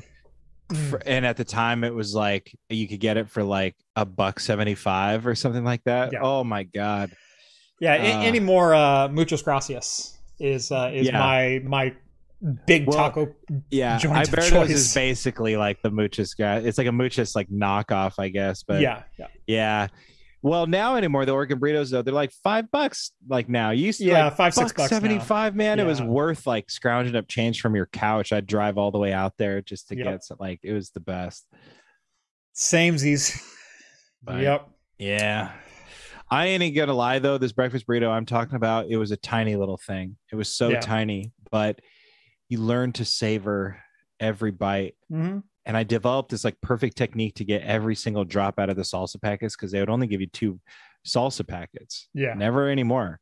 And so I'd spread the tinfoil out on my desk super flat and I put the salsa on there, man. And you just dip the burrito as you eat it. Oh, God. I'm going there right now. Anyway, I'm signing off. See ya. Uh, yeah, yeah. Uh, I used to do that with the with the McDonald's breakfast burritos, but one weird thing about the McDonald's is they vary the price so much from location to location on the breakfast burritos. Yep. They're um, there's stores up further north where you can get them for fifty cents a pop. Down by me, it's a dollar seventy nine. Yeah. Like For me, it's literally $2 at my store here. Yeah, yeah. Like I can get four, or I can get one. Yeah. it's kind of the price swing. It's I've never noticed the price differential in fast food restaurants more than just recently. Like moving from where I was to where I am now, like everything's more expensive. Even the Taco Bell, dude. Like you know where I live too. yeah. So, yeah, yeah. it's just like, dude, the the Taco Bell here, the cheapest thing on the menu is like three bucks. Yeah, yeah. You like, enter we're- my neighborhood, you increase the price by like twenty five percent Yeah. minimum. Yeah, for sure. Yeah. Anyway. So try some Pep Mountain Dew hard seltzer. That's Yes. all all to say that. Uh, earlier this week, gosh, this was yesterday. Uh, Goose Island announced their 2021 uh, lineup of Bourbon County stouts, and I'm gonna sneeze. oh, Come on, man. Get it together. Oh, I know. Gosh, on vacation for a week and everything's gone to crap. Oof. I'm good. I'm good. they usually come in threes. I think I only got two that time. We'll see about that. I think I'm all right. Hold on. I can feel it like in the back of my nose. Look at Like the it's- light. Look at the light. There are four lights. Sorry. Roll. Goose Island. Goose Island announced their 2021 lineup of Bourbon County beers yesterday. And uh, I will say, I agree with John slightly on this one. They subbed in a cola flavored beer, but no barley wine? What the crap is going on over there? What in the Budweiser hell? They're just trying new things. Yeah, I, I will say I'm not disappointed with the lineup, but I'm disappointed with the decision. Anyway, the new lineup consists of the original Bourbon County Stout, uh, which usually comes in around 12.5%. This year it is going to be 14.1. It's a little little bit of a heavy hitter this year. Uh, this will be blended from a mix of Heaven Hill, Wild Turkey, and Buffalo Trace bourbon barrels. Uh, and has their original stout. Uh, uh, then we've got the Bourbon County Cherrywood Stout. Uh, for the first time, it will be uh, toasted with honeycomb shaped cherrywood chips. Uh, said they will impart a noticeable difference to from the base by adding ripe fruit, ripe cherry, and light toffee. Not quite sure what I think about that one. Uh, there's the Bourbon County Reserve 150, which is aged in Old Forester's 150th anniversary barrels. That sounds delicious. Uh, Bourbon County Double Barrel Toasted Stout. Now, this one is a little interesting because last year they came out with a stout that was aged in Elijah Craig barrels, and they called it. I, th- I think it was the the the the toasted stout. Uh, this time, it's the same stout that they brewed last year, but they aged it in another set of Elijah Craig barrels for another year. Uh, so, thus the double barrel toasted stout. Uh, this one I am oh so looking forward to getting my hands on. Uh, by the way, if anyone's in the Chicago area, because Oregon's been kind of swinging a miss the last year and a half for bourbon counties. Uh, there's the Blanton Stout, which is obviously aged for 18 months in Blanton's original single barrel bourbon. So that should be a pretty interesting one. Rich dark chocolate and oak notes, finished with a clove, nutmeg, and cinnamon flavor. And now we come to the interesting selection, and that is the Bourbon County Classic Cola Stout. Uh, this is the spiritual sibling to last year's Kentucky Fog, which was made with Earl Grey tea. However, spiritual sibling, I'm a little confused by because cola is certainly not tea. Although I was a pretty big fan of the uh, of the Kentucky Fog. Uh, Goose described it as a whiskey cola with lime, orange juice, and zest, plus coriander, cassia bark, nutmeg, brown sugar, and vanilla. Which that kind of checks all my boxes as far as what I look for when I think like a, a whiskey heavy drink. So I'm I'm kind of looking forward to it, but I'm also a little bit nervous about that one. There's also the 14 Stout, which is a throwback to the 2014 Chicago only proprietor stout. Uh, which I I haven't had the the 14 proprietors. I think I had the 17 proprietors. I think that's the only proprietors I've ever had. Well, here's your chance to have the 14. Here's my chance to have the 14, right? So it's the same recipe as the 2014 proprietor stout.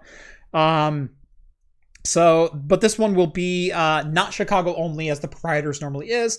And then there's also the proprietors Bourbon County Stout, which is their special blend, which is only available in the Chicago area. So, once again, all my Chicago homies, I will reciprocate with something that you can't get there. So, Expect to be reminded of shortcake with quote layered with vanilla and topped off with the slight fruitiness of strawberries. right? Oh, Yeah, last year was making the my mouth water. last year was the strawberry ice cream. So yeah, I, I'm as much as I dig strawberry ice cream, give me some strawberry shortcake. Like, holy crap. So there you have it, the 2021 Bourbon County Stout. Please drink responsibly. Moving into our last story of the day. I'm going to put this one with a little bit of a disclaimer. Um, with all that's going on with Blizzard Activision, let's just say I'm less than enthused about the company. Um, I do think this particular story is newsworthy, and that's why we're talking about it. But I'm certainly not trying to draw attention in a positive way to Blizzard Activision because they got some stuff to deal with. They they Do they? Why? What's been going on? oh you know just the just boys being boys, Just locker room talk, you know? just locker, just boy talk. You know, Look, Just- it's just a cube crawl. Oh God, let's not even go there. don't don't, don't screw no, no, screw them. no. Screw Blizzard. They they don't need positive press. And the this horse they came story- in on. I this story certainly is not going to give them positive press. So No. Um, so, Diablo 2 Resurrection, the Diablo 2 from the ground up remaster, because they lost the source code to the original Diablo 2. Uh, the Diablo 2 remaster uh, is going into closed beta on the 13th and open beta on August 20th. Now, back in 1997, this was kind of my jam. I played a lot, a lot, a lot of Diablo 2. Um, a lot of LAN games, a lot of single player games, uh, some early Battle.net games. Um, I did a lot of Diablo 2. As such, I was pretty much a day one pre order for Diablo 2 Resurrection. Because I was kind of looking to rekindle some of that that LAN party kind of stuff. I, I um my daughter's getting to an age where she's interested in like torchlight and like you know what? Let's just go full bore. Let's just why why start off light? Just go to Diablo. So I was kind of thinking like if I get a couple of copies of this, we can host our own perpetual server here and we can play Diablo 2 on the LAN, maybe with the cloud gaming server and, and have some fun. Uh but the one feature that I kind of pre-ordered for, I mean I, I probably would have pre-ordered anyway, uh was that Blizzard confirmed that there would be LAN games and LAN servers and private servers available. You could do that as an option in the game. You didn't have to get online. You didn't have to get on Battle.net. You didn't have to get hounded to purchase all the thousands of microtransactions and skin upgrades and things like that. Like you could host your own private server and you can kind of stay to yourself. And I'm sorry, but that's how I like to play games these days. I, I don't have the time for a 13 year old to tell me what he did with my mother who is approaching geriatrics. Like, I, I just don't have time for that. And I was why he sounds so charming though. He does. Go get her. Uh, but I was looking forward to LAN games. I was looking forward to to self-hosted LAN games again because we get so few of that these days. And I pre-ordered and I wanted the early access beta. I wanted to to give it a shot. Um and in a very quiet update, Blizzard has said we are no longer going to implement LAN games because, quote, there's a security issue and we just won't fix it. Security which issue. which is I think the security issue is they won't have direct access to my credit card and the chance to advertise microtransactions. I'm pretty sure that's the security issue. here's the perfect workaround. And hear me out. You can still just play Diablo 2. Right. And and I'm pretty sure that's what I'm going to do. And not only in in light of no LAN play, but other happenings around the Blizzard Activision campus, uh, I'm going to be canceling my pre-order because, yeah,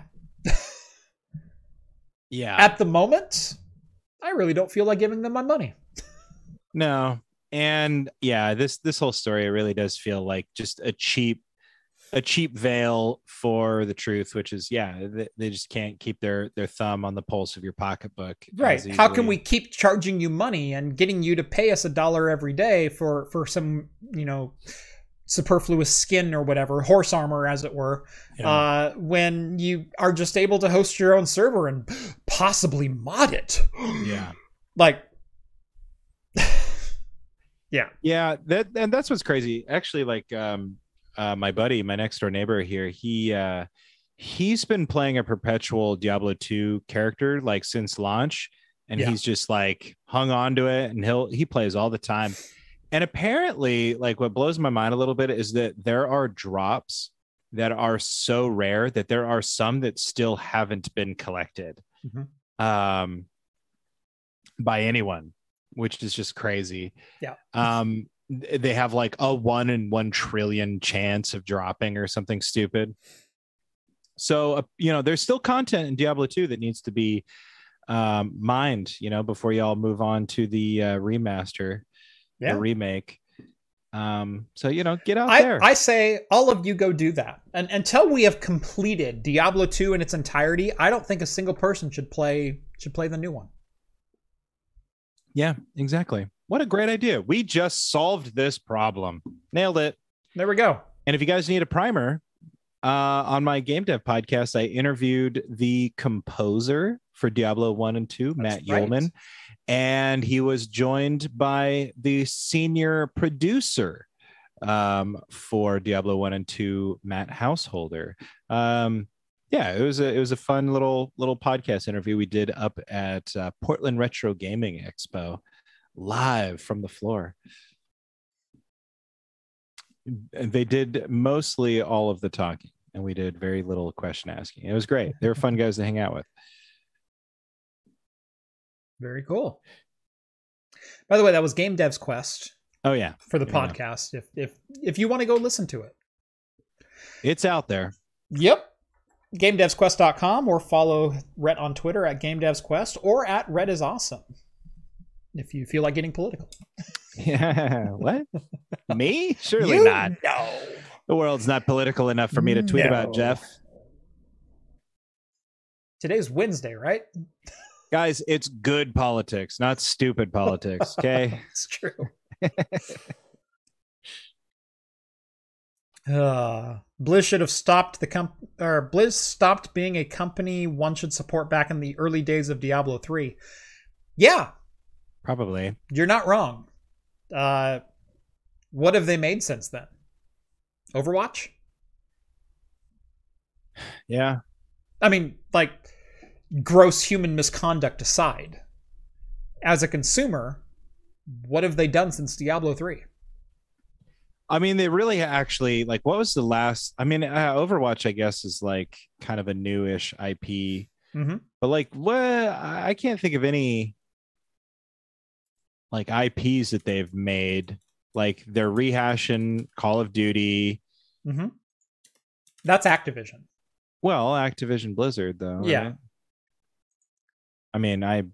Yeah. Right. Yeah, they're still the Blizzard same more, company. but, yeah. yeah. Uh, let's see. Yeah, the list of canceled games still pains me because StarCraft Ghost is on that list. Uh, let's see. Oh, uh, the Diablo mobile game right? Uh, Hearthstone, Yeah, you guys have the card, phones, the card game. right? Yeah, Yeah, uh, but Hearthstone is not a new IP it's not a new IP.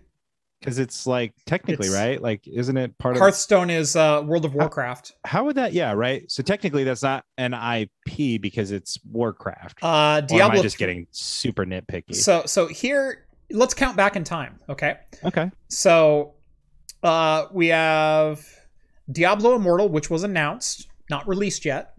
Okay, 2022 is the expected launch date. We have Overwatch that was launched in 2016. Okay, free to play game. Yeah. Heroes Yeah, it's of not free to play. Oh no, that's oh no, that's right. Sorry, Yeah. you're right. Sorry, I got it mixed up with yeah. All those all the all those other games are not all the other though. battle royale free to play Yeah. games. Not Blizzard. No, you need to spend thirty dollars first. uh, Heroes of the Storm, 2015. Yeah, which is all right, I guess. Hearthstone, 2014. Diablo 3, 2012. Yeah. I bought Diablo 3 and literally never played it once. I was so excited to play it and I just never did. Yep. Uh, and remember how StarCraft was supposed to be a, a trilogy? Uh, well, it eventually was a trilogy uh, because Wings of Liberty came out first, the single player campaign. Yeah. But you got the entire multiplayer campaign at the same time, which Yeah. is really where they put all their effort because the single player campaign sucked. Uh, and they did come out with Heart of the Swarm in 2013 and Legacy of the Void in 2015. So to their credit, they did complete the trilogy. It just took them five years to do it from the same game. Yeah, I don't even think like that that that's just like the money grab, right? Like Yeah. you like That's just three campaigns from Yeah. literally the same executable. Yeah, here, here here's the Terran side, here's the Zerg side, here's the proto like Yeah. yeah, you could play the full game and everything from the very get-go. In each game, I guess there was like some new units and stuff, but it's just glorified DLC, you know, Yeah. like Uh, before Wings of Liberty, before StarCraft 2 in 2010, the the last release was World of Warcraft in 2004. yeah, not surprised. Yep. Yep. Not surprised at all. Like ooh. and then even then before that, they have you know, Diablo and Warcraft their and their StarCraft. last their last new IP Diablo 1997. Yeah. Sounds about right. That's it. Yep. Blizzard published at least published a lot of cool games. Like I don't know how much they were involved in it, but like, you know, my the earliest time I can recall seeing their logo was for a fun game, a fun Sega Genesis game I used to play called Black and Roll Racing. Oh, Rock and Roll Racing. Yes. yeah. I was going to say love that game. Blackthorn. I don't remember Blackthorn. Oh, Blackthorn was legit. uh, so technically, Rock and Roll Racing was under a different name. They were Silicon and Synapse. Oh, really? Yes. Well, that might have been. I wonder if that's who like developed it, and then Blizzard maybe just published it or something. No, that no. Blizzard themselves were Silicon and Synapse. That was Oh. the name of their company up until 1994, with the release of the Death and Return of Superman, Blackthorn, and Warcraft. Interesting. They pub- they released three games in 1994, and they've released 12 games since. Wild, wild stuff. Yep. Oh yeah, so I guess I guess it probably would have said that because I, I guess uh, Rock and Roll Racing originally released on the um, SNES, and I played it on the Sega Genesis later on. Yeah, So that's probably why I saw the Blizzard logo later on, because it would have been a couple years later, I think. might have been. Yeah.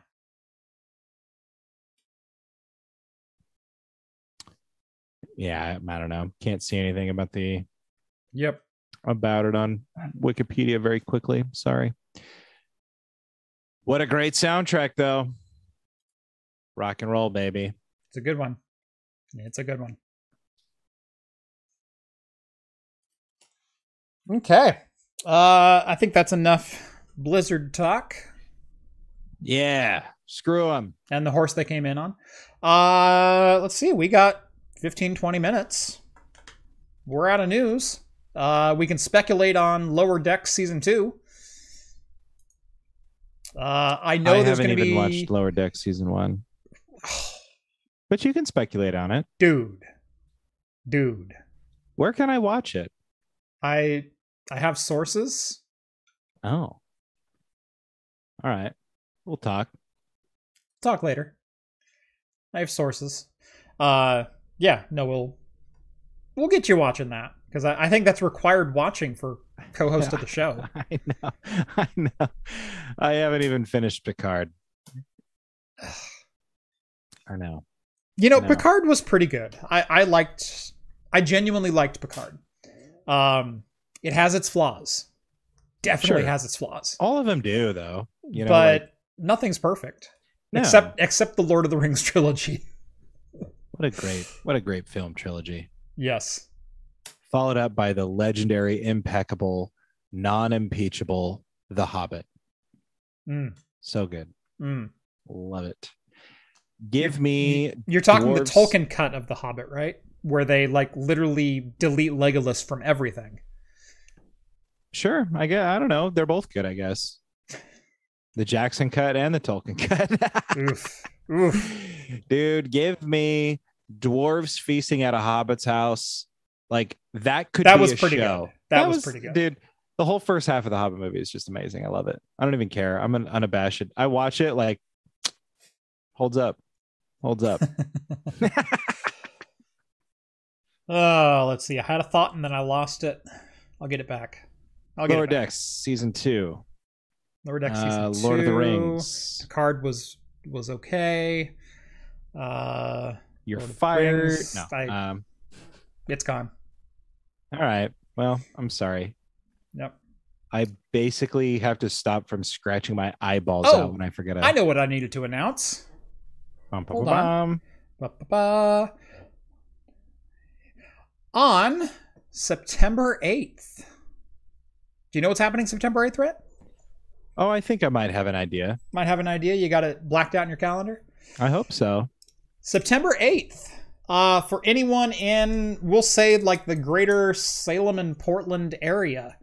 Uh, that happens to be the night of episode 200 of Talking Heads. As such, we wanted to, to celebrate a little bit. So, we will be broadcasting live from Santiam Brewing in Salem, Oregon. If anyone wants to come and watch live and have a beer with us and reminisce about the last like four years, because No heckling. it's almost been four years. Uh, so yes, broadcasting live, Santiam Brewing, Salem, Oregon, on September eighth, Wednesday night. It is a Wednesday. Now, also, you know, if you're from Oregon, you know this. Um, but it like let's say you're just from right across the northern border. Uh Oregon today went back to mask mandate. So make sure you bring your mask because we will be indoors. They do have a beautiful outdoor seating section though, if that's what you want to do. They do. Yep. Um, but uh, yeah, don't don't forget, don't leave that behind because that's the thing again. Excited to be back to that. Yay! Because no one could put them on the first time. Yeah, remember like how great like the first six weeks of the summer were? like just Wonderful. it was like, oh my gosh. Uh, one of my really good friends uh, three days ago found out that she was one of the breakthrough cases. She's fully vaccinated and caught the Delta variant Yeah. and caught COVID. Yay. Not fun. Yeah. Um, and it sounds like there's the potential we may be seeing more of that, everybody. So keep yourselves safe. Yep. Mask up, yep. get vaccinated if you can. What kind of live cast doesn't allow heckling? You know what? You can heckle. Just keep it to a minimum because I will kick you out. It- it's, it's like a comedy show. heckling. Yeah. Well, comedy shows, Jeff, they tell you no heckling. right. and if they're really good the the comic might go back and forth with you for a minute or two but then they're going to be like yo now it's time to e- shut the f up it's my show Yeah. like some of them don't have tact after like three volleys you Yeah. know they're just like okay buddy Yep. Three, two, one.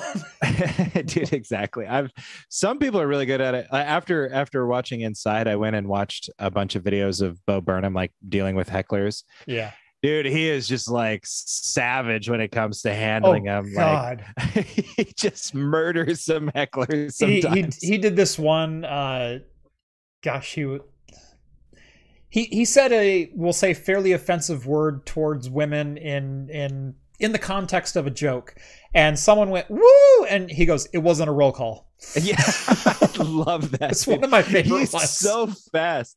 And then he had this drunk guy get up in one of the ones I was watching, and he and he's like, No, no, no, come on stage. No, we're doing this. And he sits there and like roasts the guy. and the guy says something and he goes, No, well, that's because I'm the professional and you're the drunk guy ruining my show. now go ahead and get off stage. Steve, that's the security guy. Steve, yeah, you're fired, buddy. This is this is the living embodiment of you not doing your job. that's great yeah no one says it better than steve hofstetter Dude, is- he's he's made his whole career off of off of roasting heck. He really has. Now he's legitimately a great comic in his own right, uh, but but he really got famous because of his of his heckle clips on YouTube, and uh, there's this great spiel that he's given a couple of times of uh, if you think you have some ideas for the for jokes, uh, tell me after the show, or even better, don't because I'm funnier than you. Uh, Yeah, and uh, exactly. and, and he goes, and for those who want to heckle, also don't because I'm paid to be witty for a living. You you wouldn't walk up to Muhammad Ali and eh. I don't know, man. There are some YouTubers who like to fight professional boxers for some reason. I'd Logan Paul v uh, v Steve Hofstetter. Yeah. I just want to watch the boxing match. We do have a super chat. We do, Andrew, five dollars. Thank you so much, Andrew. Have you watched Carnival Row? I have not. It's I've watched it. It's really good. Oh, but you Yeah. haven't seen Lower Decks. No, because I don't have access to Lower Decks, but I have access to Carnival Row. Okay, okay. Fair Carnival enough, Row. It's a brilliant, gritty, Lovecraftian fantasy, very dark. Imagine Industrial Revolution meets dark fantasy. Yeah, it's basically kind of like a steampunk that takes place in like a fictional, like steampunk London. nice. And there are like there are humans and there are like fey creatures. And they're like relegated to this like refugee section of the city called Carnival Row. And it's it's kind of like a pseudo detective story mixed in with like yeah kind of this industrial steampunk thing. It's it's really good. It's really interesting. Freaking orlando bloom is in it which i'm sure is why it came up. Um and orlando bloom like name a bad thing he's done. Exactly. The Hobbit. the Hobbit, he was fantastic in The Hobbit. Like Legolas maybe shouldn't have been in it, but Orlando Bloom was Okay, okay. great. you know, you say name name something that's not fantastic that he's done. And while he did the best that he could with the material given, if polish a turd, it's still a turd. did And I that's say what I'll name something fantastic he's eh, or did I say name something he wasn't fantastic in? Roll the tapes. you know. I'm I'm I sure you said that he said. wasn't fantastic in, which yes, he was still Legolas in that kinda, but he was this Nailed weird it. adolescent love struck love triangle Legolas who's not the Legolas from Lord of the Rings. No, because he still had to grow and he had like several decades until the Lord of the Rings. Right. Yeah. Weird, you know, living your first 150 and then growing into a man at 190. Like No, it's not that he grew into a man. Really, the the character development of Legolas can be tracked by his friendship and relationship with Gimli. Um, so you could almost argue that the Hobbit is sort of this I trajectory hate of this. dwarves. They're coarse and irritating and they get everywhere. That's a bad. That's a bad amalgamation. That's a bad mixture of fandoms. Just I thought that was pretty good. I thought that was pretty good. Um, yeah, it was funny. I laughed. Thank you. Thank you. I've been seeing a meme going around lately on Twitter that always makes me laugh where, you know, they put the one ring down on the pedestal at the Council of Elrond, you know, and and he's like, you know, Gimli's like, I'm enough talk with this. Let's just destroy it and be done. And he stands up with his axe and he shatters his axe down on the thing, you know, and it breaks into a bunch of pieces and zooms in. The ring's fine, you know, and Yeah. you know, it cannot be destroyed unless it's cast into the fires of Mount Doom. And and then literally like five minutes later, he's like, "You have my axe." it's like, bro, you just broke your axe on that thing. You have no axe to give. You have my other axe. you have my second axe. It's not as good. it I don't know. It's just it was my older stupid. brot's. He died. It's got a chip in it, but it's better than the broken one. you can have yeah. that one. honestly. At least this one's, you know, I can still swing it. It's good, you know? It's an axe. It's a fine axe. It's not great, but fine. Ask me a question. Huh? Huh? I'll be here all night. It still only counts as one axe.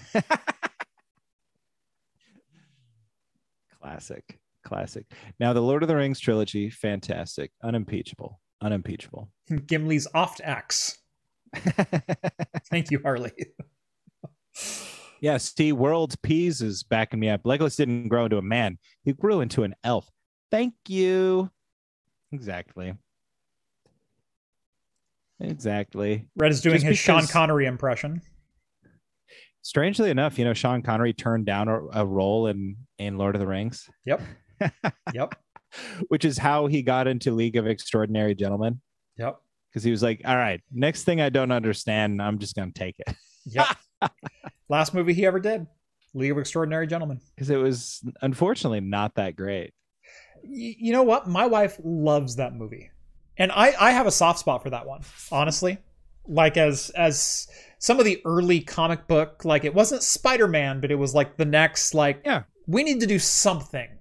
Uh so you had you had that, you had Hellboy, you had Yeah. um what were some of the other ones? I mean there there was uh gosh, there were some really bad DC ones. Um Elektra and Oh yeah, there uh, was like even Brad Pitt or uh eh, not Brad Pitt, the other one. He did like a Daredevil. yeah, Daredevil. kinda- Yeah, yeah. So there there were some awful, awful super movie heroes in those days, and I have to say, Spider-Man One, Spider-Man Two, fantastic movies, and then League was probably the next one there. I mean, As- like as after far as, X like, Men. Yeah, yeah. I mean, yeah. You have the the original X Men movies, X One, X Two, X Three. Yeah, yeah, yeah, but exactly. it- No, um, it's in the conversation, right? To, to bring us back around there. here's the thing I, i'm teasing the movie but i between us i'm the one that likes you know i'm the one that likes campy movies. You know what i mean? I'm the one that's judging league of extraordinary gentlemen based on the the criteria that it's set for itself. And sir Name something that Sean Connery has been in that he has not been fantastic. oh exactly. Exactly though. Like i love sean connery. I'm gonna go to bat for him. No i love league I I did a podcast for years, and it's you guys can still look it up if you want. It's called Cineman, like cinema, but with an N at the very end. Mm. and um and one of the movies that we we didn't like review movies our, our gimmick was we would just put on campy b movies in the background and we would talk but we actually talked a lot about league uh, specifically because you know my, my co-host likes cars of course they have a very unique car that they actually made for that film in there Yep. and lots of things so and we love sean connery because we love james bond um, and Highlander, which we also did Highlander in that uh, movie series as well, that podcast series as well. Um, but yeah, no, I like League, and uh, yeah, also I'm the one here that likes campy movies, so back off, okay? I, who Okay. said I didn't like campy movies? Back off. You don't like The Hobbit, bro. The Hobbit's not campy. It's just oh, bad. it's campy if you just turn your. there are campy way. parts to it, but it tells a terrible story. Oh, get out of here. This guy's defending League, but knocking on The Hobbit. Okay, That's they're darn right. You know where I stand. they're both great films. Get out of here. Just, just, just get. Go on. Kicking me off my show. Dude, you know what's a great Sean Connery movie? Dragonheart. What a good movie. I actually kind of like Dragonheart. Dragonheart is good. I'm not. It's good. It's a good movie. Yeah, facetious. yeah. No, it's it's a good movie. It's not a great movie, but it's a good movie. Dude, it holds up. I thought you were gonna go Aragorn on me. Uh, what? Aragorn, the movie? There was a movie? Yes. Oh, I've never seen that. You've never seen it? Oh yeah. It was it was bad. It was bad. I'll take your word for it. Aragon, excuse me, Eragon. He wasn't in that though. No, he wasn't in that. Okay. Yeah, But- Eragon. Yeah, Eragon. Eragon. Now you want to talk about? Yeah, I love the books.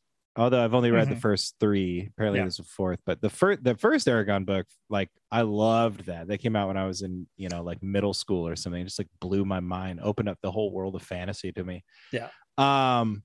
But yeah, the movie. What an utter disappointment, man. And you've got like freaking Jeremy Irons in that movie. Yeah. There was another big actor too. I can't even remember. They wasted him. Um, As as Andrew says, Sean Connery and Catherine Zeta Jones in Entrapment. Such a great movie. film. Great great movie. film. Um, dude, you know what other dragon movie holds up? Oh my god, Reign of Oh. Fire. That was that's on Netflix. Oh, yes. Dude, all star cast. Freaking Tom Hardy's in that movie. Yeah. I think. Um, or may, wait, was Tom Hardy in it? No, Tom Hardy's in another one that I just watched the other day. But freaking Gerard Butler's in that. I didn't recognize. Like, dude, it's just crazy. Freaking Matthew McConaughey. Matthew McConaughey. uh, Christian Christian, Bale. Um, Oh, Dr. Bashir. Alexander Siddig yes, is in yes. that movie. There you go. Why did I say Tom Hardy? What it was Tom Hardy in the other day that I watched, and I was like, Tom Hardy's in. Oh, freaking Star Trek Nemesis, dude. Tom Hardy's in Nemesis. Did he play in Nemesis? Was he one of The- like the Remus? He's the main antagonist. right? I know. He's Picard's clone. Holy crap. No, you're Yeah. right. Dude, isn't that like mind blowing? I was watching that the other day and I was like, what the hell is that Tom Hardy of all people? And then it made you it makes you rethink like who should play a young Picard like if they do a, you know, a Kelvin universe like spin-off of Mhm. Picard, like do you get We Uh, know who should play Picard. who? The same one who played Xavier. Right. Okay. So he's great. And I can't remember his name to save my life, but Yeah. he's fantastic, especially like in the movie Split, like just kills it, right? But it makes you wonder, right? We're talking like Kelvin Universe, like you know, we got freaking, we got Chris Pine playing Yeah. Kirk and all that. Like I, Tom Hardy, Tom Hardy. I Yeah. don't know. Maybe, Yeah. maybe.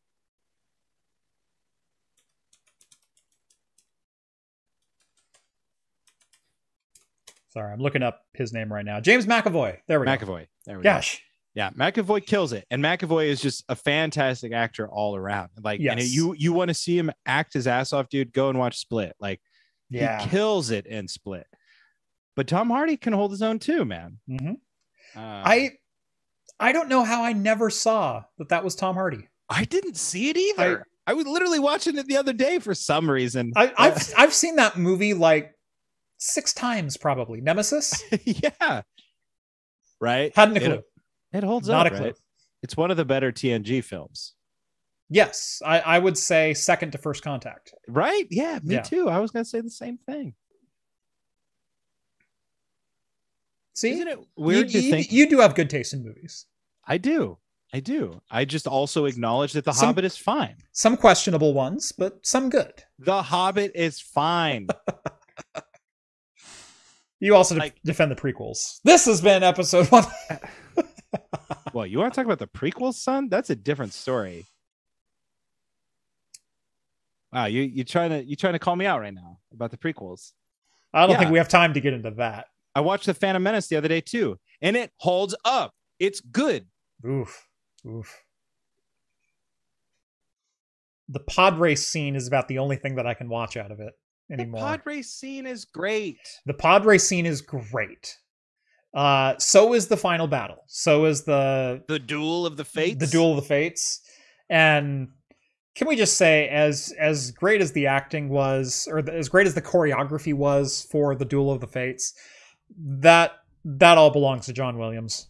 Like that score for episode one, Slayed it. holy crap! Slayed it. Yes, even even Jar Jar is tolerable. Like I don't know, man. I I have a way of like suspending disbelief is the wrong word, but I definitely like to get invested in movies. But like I, when I was watching Phantom Menace, for something was like, oh, like there's so much stilted dialogue that some of the characters give. Like Qui Gon Jinn gives a lot of stilted dialogue, you know, Yeah. and and he's a great actor. Nobody can deny that. Right. But some of the lines, oh well, midichlorians, you know, like he has to deliver garbage about midichlorians, which nobody Yeah. likes. Yeah. But anyway, I'm watching this and I was just like, oh man, dude, this guy's just like a vessel, like for the force flowing through. Like this dude just lives on prophecy. You know what I mean? Yeah. Like he's just like letting the chips fall where he may. He's like, oh, if the force wills it, you know, screw it, whatever. Like, But I'm also going to like wave my hand and force the chance cube because I can't control this guy's mind to get the thing that I need for free. Like, yeah, He does that too. But he's just like a dude. Yeah, he did do that. I guess you're right. But Yeah. but he's such a just like a freewheeling, like you Let know, the chips fall where they may, and they're going to fall here. right into my hand. I don't know, man. I I loved it. Um, it really held up. Now it was much more difficult for me to get into Attack of the Clones, Yeah. but I I can forgive a lot of it. I, I will say Revenge of the Sith, not a bad movie. I, I No. like episode three. Revenge I really legitimately slaps. like from episode start three. to finish. Yes. slaps. No, um, Attack of the Clones is the worst one. I would arguably say Yeah. right before. See, it's really hard because now that like a Return or whatever, uh, Rise of Skywalker's out, it really throws off my my whole uh, perception of which one is the worst. metric. Yeah, because I used to say like I used to say that Attack was actually like the second worst behind New Hope, and everybody's like, "Oh, what? New Hope's the best." And like, yeah, it's a great film, it's a great movie, but like, honestly, story wise, it's like pretty bad. You know? yeah, it's it's it's a plot we've seen a million different times, just told in space opera format. Yeah, I would always say like people are always like they're like, dude, it started it all. I'm like, that's great, it started it all. But like honestly, like if Vader is such a great villain in that movie, and I'm not saying he's not, I'm just saying like in that movie, if you take it as like an individual, like standalone, like what's Vader's motivation? You know? The Like- the fact that the best Vader scene we have in any movie that he's in Mm, happens to be in Rogue One. Like and and the best Luke Skywalker scene, hashtag spoilers, happens to be in season two of The Mandalorian. That should tell you all you need to know about the expectations for the movies. I is- think that the best Luke scene is in Last Jedi. Oh, Ghost Ghost Luke. I love it. Yeah, I will say that was a good scene. It was it was a good I love scene. it. People It's- get so heated about that scene, but I- I, the I- whole the whole premise, and then and then like levitating in the setting sun. Yeah. I, I will say the the scene with Luke, I loved. The problem is I've I've got this shoehorned love story between Finn and Rose and her sacrificing himself. It's like, let him kill himself and that's how they win. Like like that's a good story. And and that that's a complete arc for Finn. And now all of a sudden it's just like, what do you do with Finn and Rose in, in movie three now? Yeah, I don't think. oh they let's just ignore know- let's just ignore rose from this point out because half the fans hated her and and doxed her and she quit twitter and all that Yeah, like like and that's I, and that's I awful don't think but that they didn't know what to do with Finn and Rose because of that scene. A lot of people say that, and I think that's they just a didn't really, know what to do the entire time is what i, I- say I- it wasn't I- because of that scene that scene was the culmination of them not knowing what the hell they were doing I think seeing what they were doing in Last Jedi was was great. I I like their stuff. Everybody knocks on the uh the um don't talk casino about the knife stuff. don't talk about the knife No, the knife and Rise is so stupid. No, Rise is actually legitimately like one of the worst movies I've seen from start to finish. yes And everybody talks like, well, what were they supposed to do after Last Jedi? I'm like, I don't know, man. But they could anything have but that they could have not spent like legitimately 25% of screen time undoing everything that they had laid out in Last Jedi piece by piece, like literally line by line, dude. yeah Like it's it it was actually really irritating. And I wish I could I could recall some of the lines, but I've only seen the movie in theaters. Like, what about finn oh he's fine now dude? Dude. eh, like what really blows my mind is like the lightsaber, like Anakin's lightsaber that Rey gets in Force Awakens and gives her this epic force vision Uh-huh. where all of the Jedi like that thing blows up in Last Jedi. It like literally blows up. Yeah. Because her and and and Kylo Ren are like Her and angsty Tugging on it. teen are, are tugging on it. then it just ends up in Rise. No explanation. What? It ends up in Rise of Skywalker with not a freaking word, dude. Like, and you're gonna sit here and be like, well, they should have blown it, they shouldn't have blown it up in then in Last Jedi. Okay. Well, like, Rey didn't know how to build the the lightsaber, and so she she harvested the kyber crystal from it. Like she put it in her pocket in between being thrown three quarters of the way across the starship as it was being warped through by the kyber by. crystal exploded though. That was what caused the explosion. Have you read the expanded universe? There's an Yes. explanation for everything. I've I've read almost every expanded universe book Yeah. right up until they were like, by the way, now none of them are canon, Yeah. which I at first hated, and then I was like, oh, dude, no, they're gonna do cool stuff. they're gonna they're gonna you know consolidate everything, and Yeah. then they just took the worst things and made those canon. some of them were cool, good things, but yeah, some of them uh, were really bad. Like you know what could have stayed Legends was bringing back Emperor Palpatine. That could have just stayed Legends. That could have just stayed there. We we didn't need to hear. We're after ten o'clock. We didn't need to hear about Palpatine banging some some farmer girl and having a, an illegitimate child in between his rise to the top of the Senate. Like that's a plot point, really? I guess. yeah. I don't know, man. I it was all it was all gar- and then my favorite line of all time, freaking Billy Dee Williams comes back is like one of my favorite side characters. By the way, you know, freaking uh Donald Glover slays it in solo. Slays it, dude. You know what? What I'm so excited for is Donald Glover's coming to the TV. Uh, Heck as, yes, dude. Yeah. Dude, one of my favorite scenes in any Star Wars is him at the table, at the card table, and he's got the robot coming and pouring. He's like, everything you've heard about me is true. It's like It's true. great Lando line, dude. Great Lando line. And then Billy Dee Williams comes back and be like, yeah, yeah, Rise is gonna be dope. And then this is the peak of like the okay boomer movement. And they're like, but how are we gonna do this? This is impossible. And it goes, kid, in my day, you just did it. I'm like, okay, boomer. Like somebody like legitimately said that in the theater when I was there. They're just like, okay, boomer. I was like, how? Cause that how oh god. Just like, Yeah. thanks, old man. Tell us about Yeah. what it was like in your day some more. You you you can't go from from card shark cloak looking fine, feeling fine, dressing fine, uh, and like you know th- this is this is my baby, this is my falcon, and and whatnot. To in my day we just did it. It's like no, no. Like Awful. also how disingenuous to like the hard work that went into the rebellion. You know what I mean? Like in my day we just did it. Like shut your mouth, Yeah. General Calrissian. I don't know, man. yeah, it just bothers me. And then yeah, they're just like they're just like, you know what, man, Rose, she, she doesn't need to talk anymore. She can have 30 seconds of dialogue in this film. Why not? Because like, you know what, she got harassed by fans. She clearly wasn't cutting it. Let's just let's just cut her, you know? Stupid. Stupid movie. Jeez. Yep. Attack of the Clones is better than that movie. Yeah, and that's that's a hard pill to swallow. Anyway. Honestly. Whew. Anyway, it is almost 15 past the hour. I think that's a great place to end episode 196.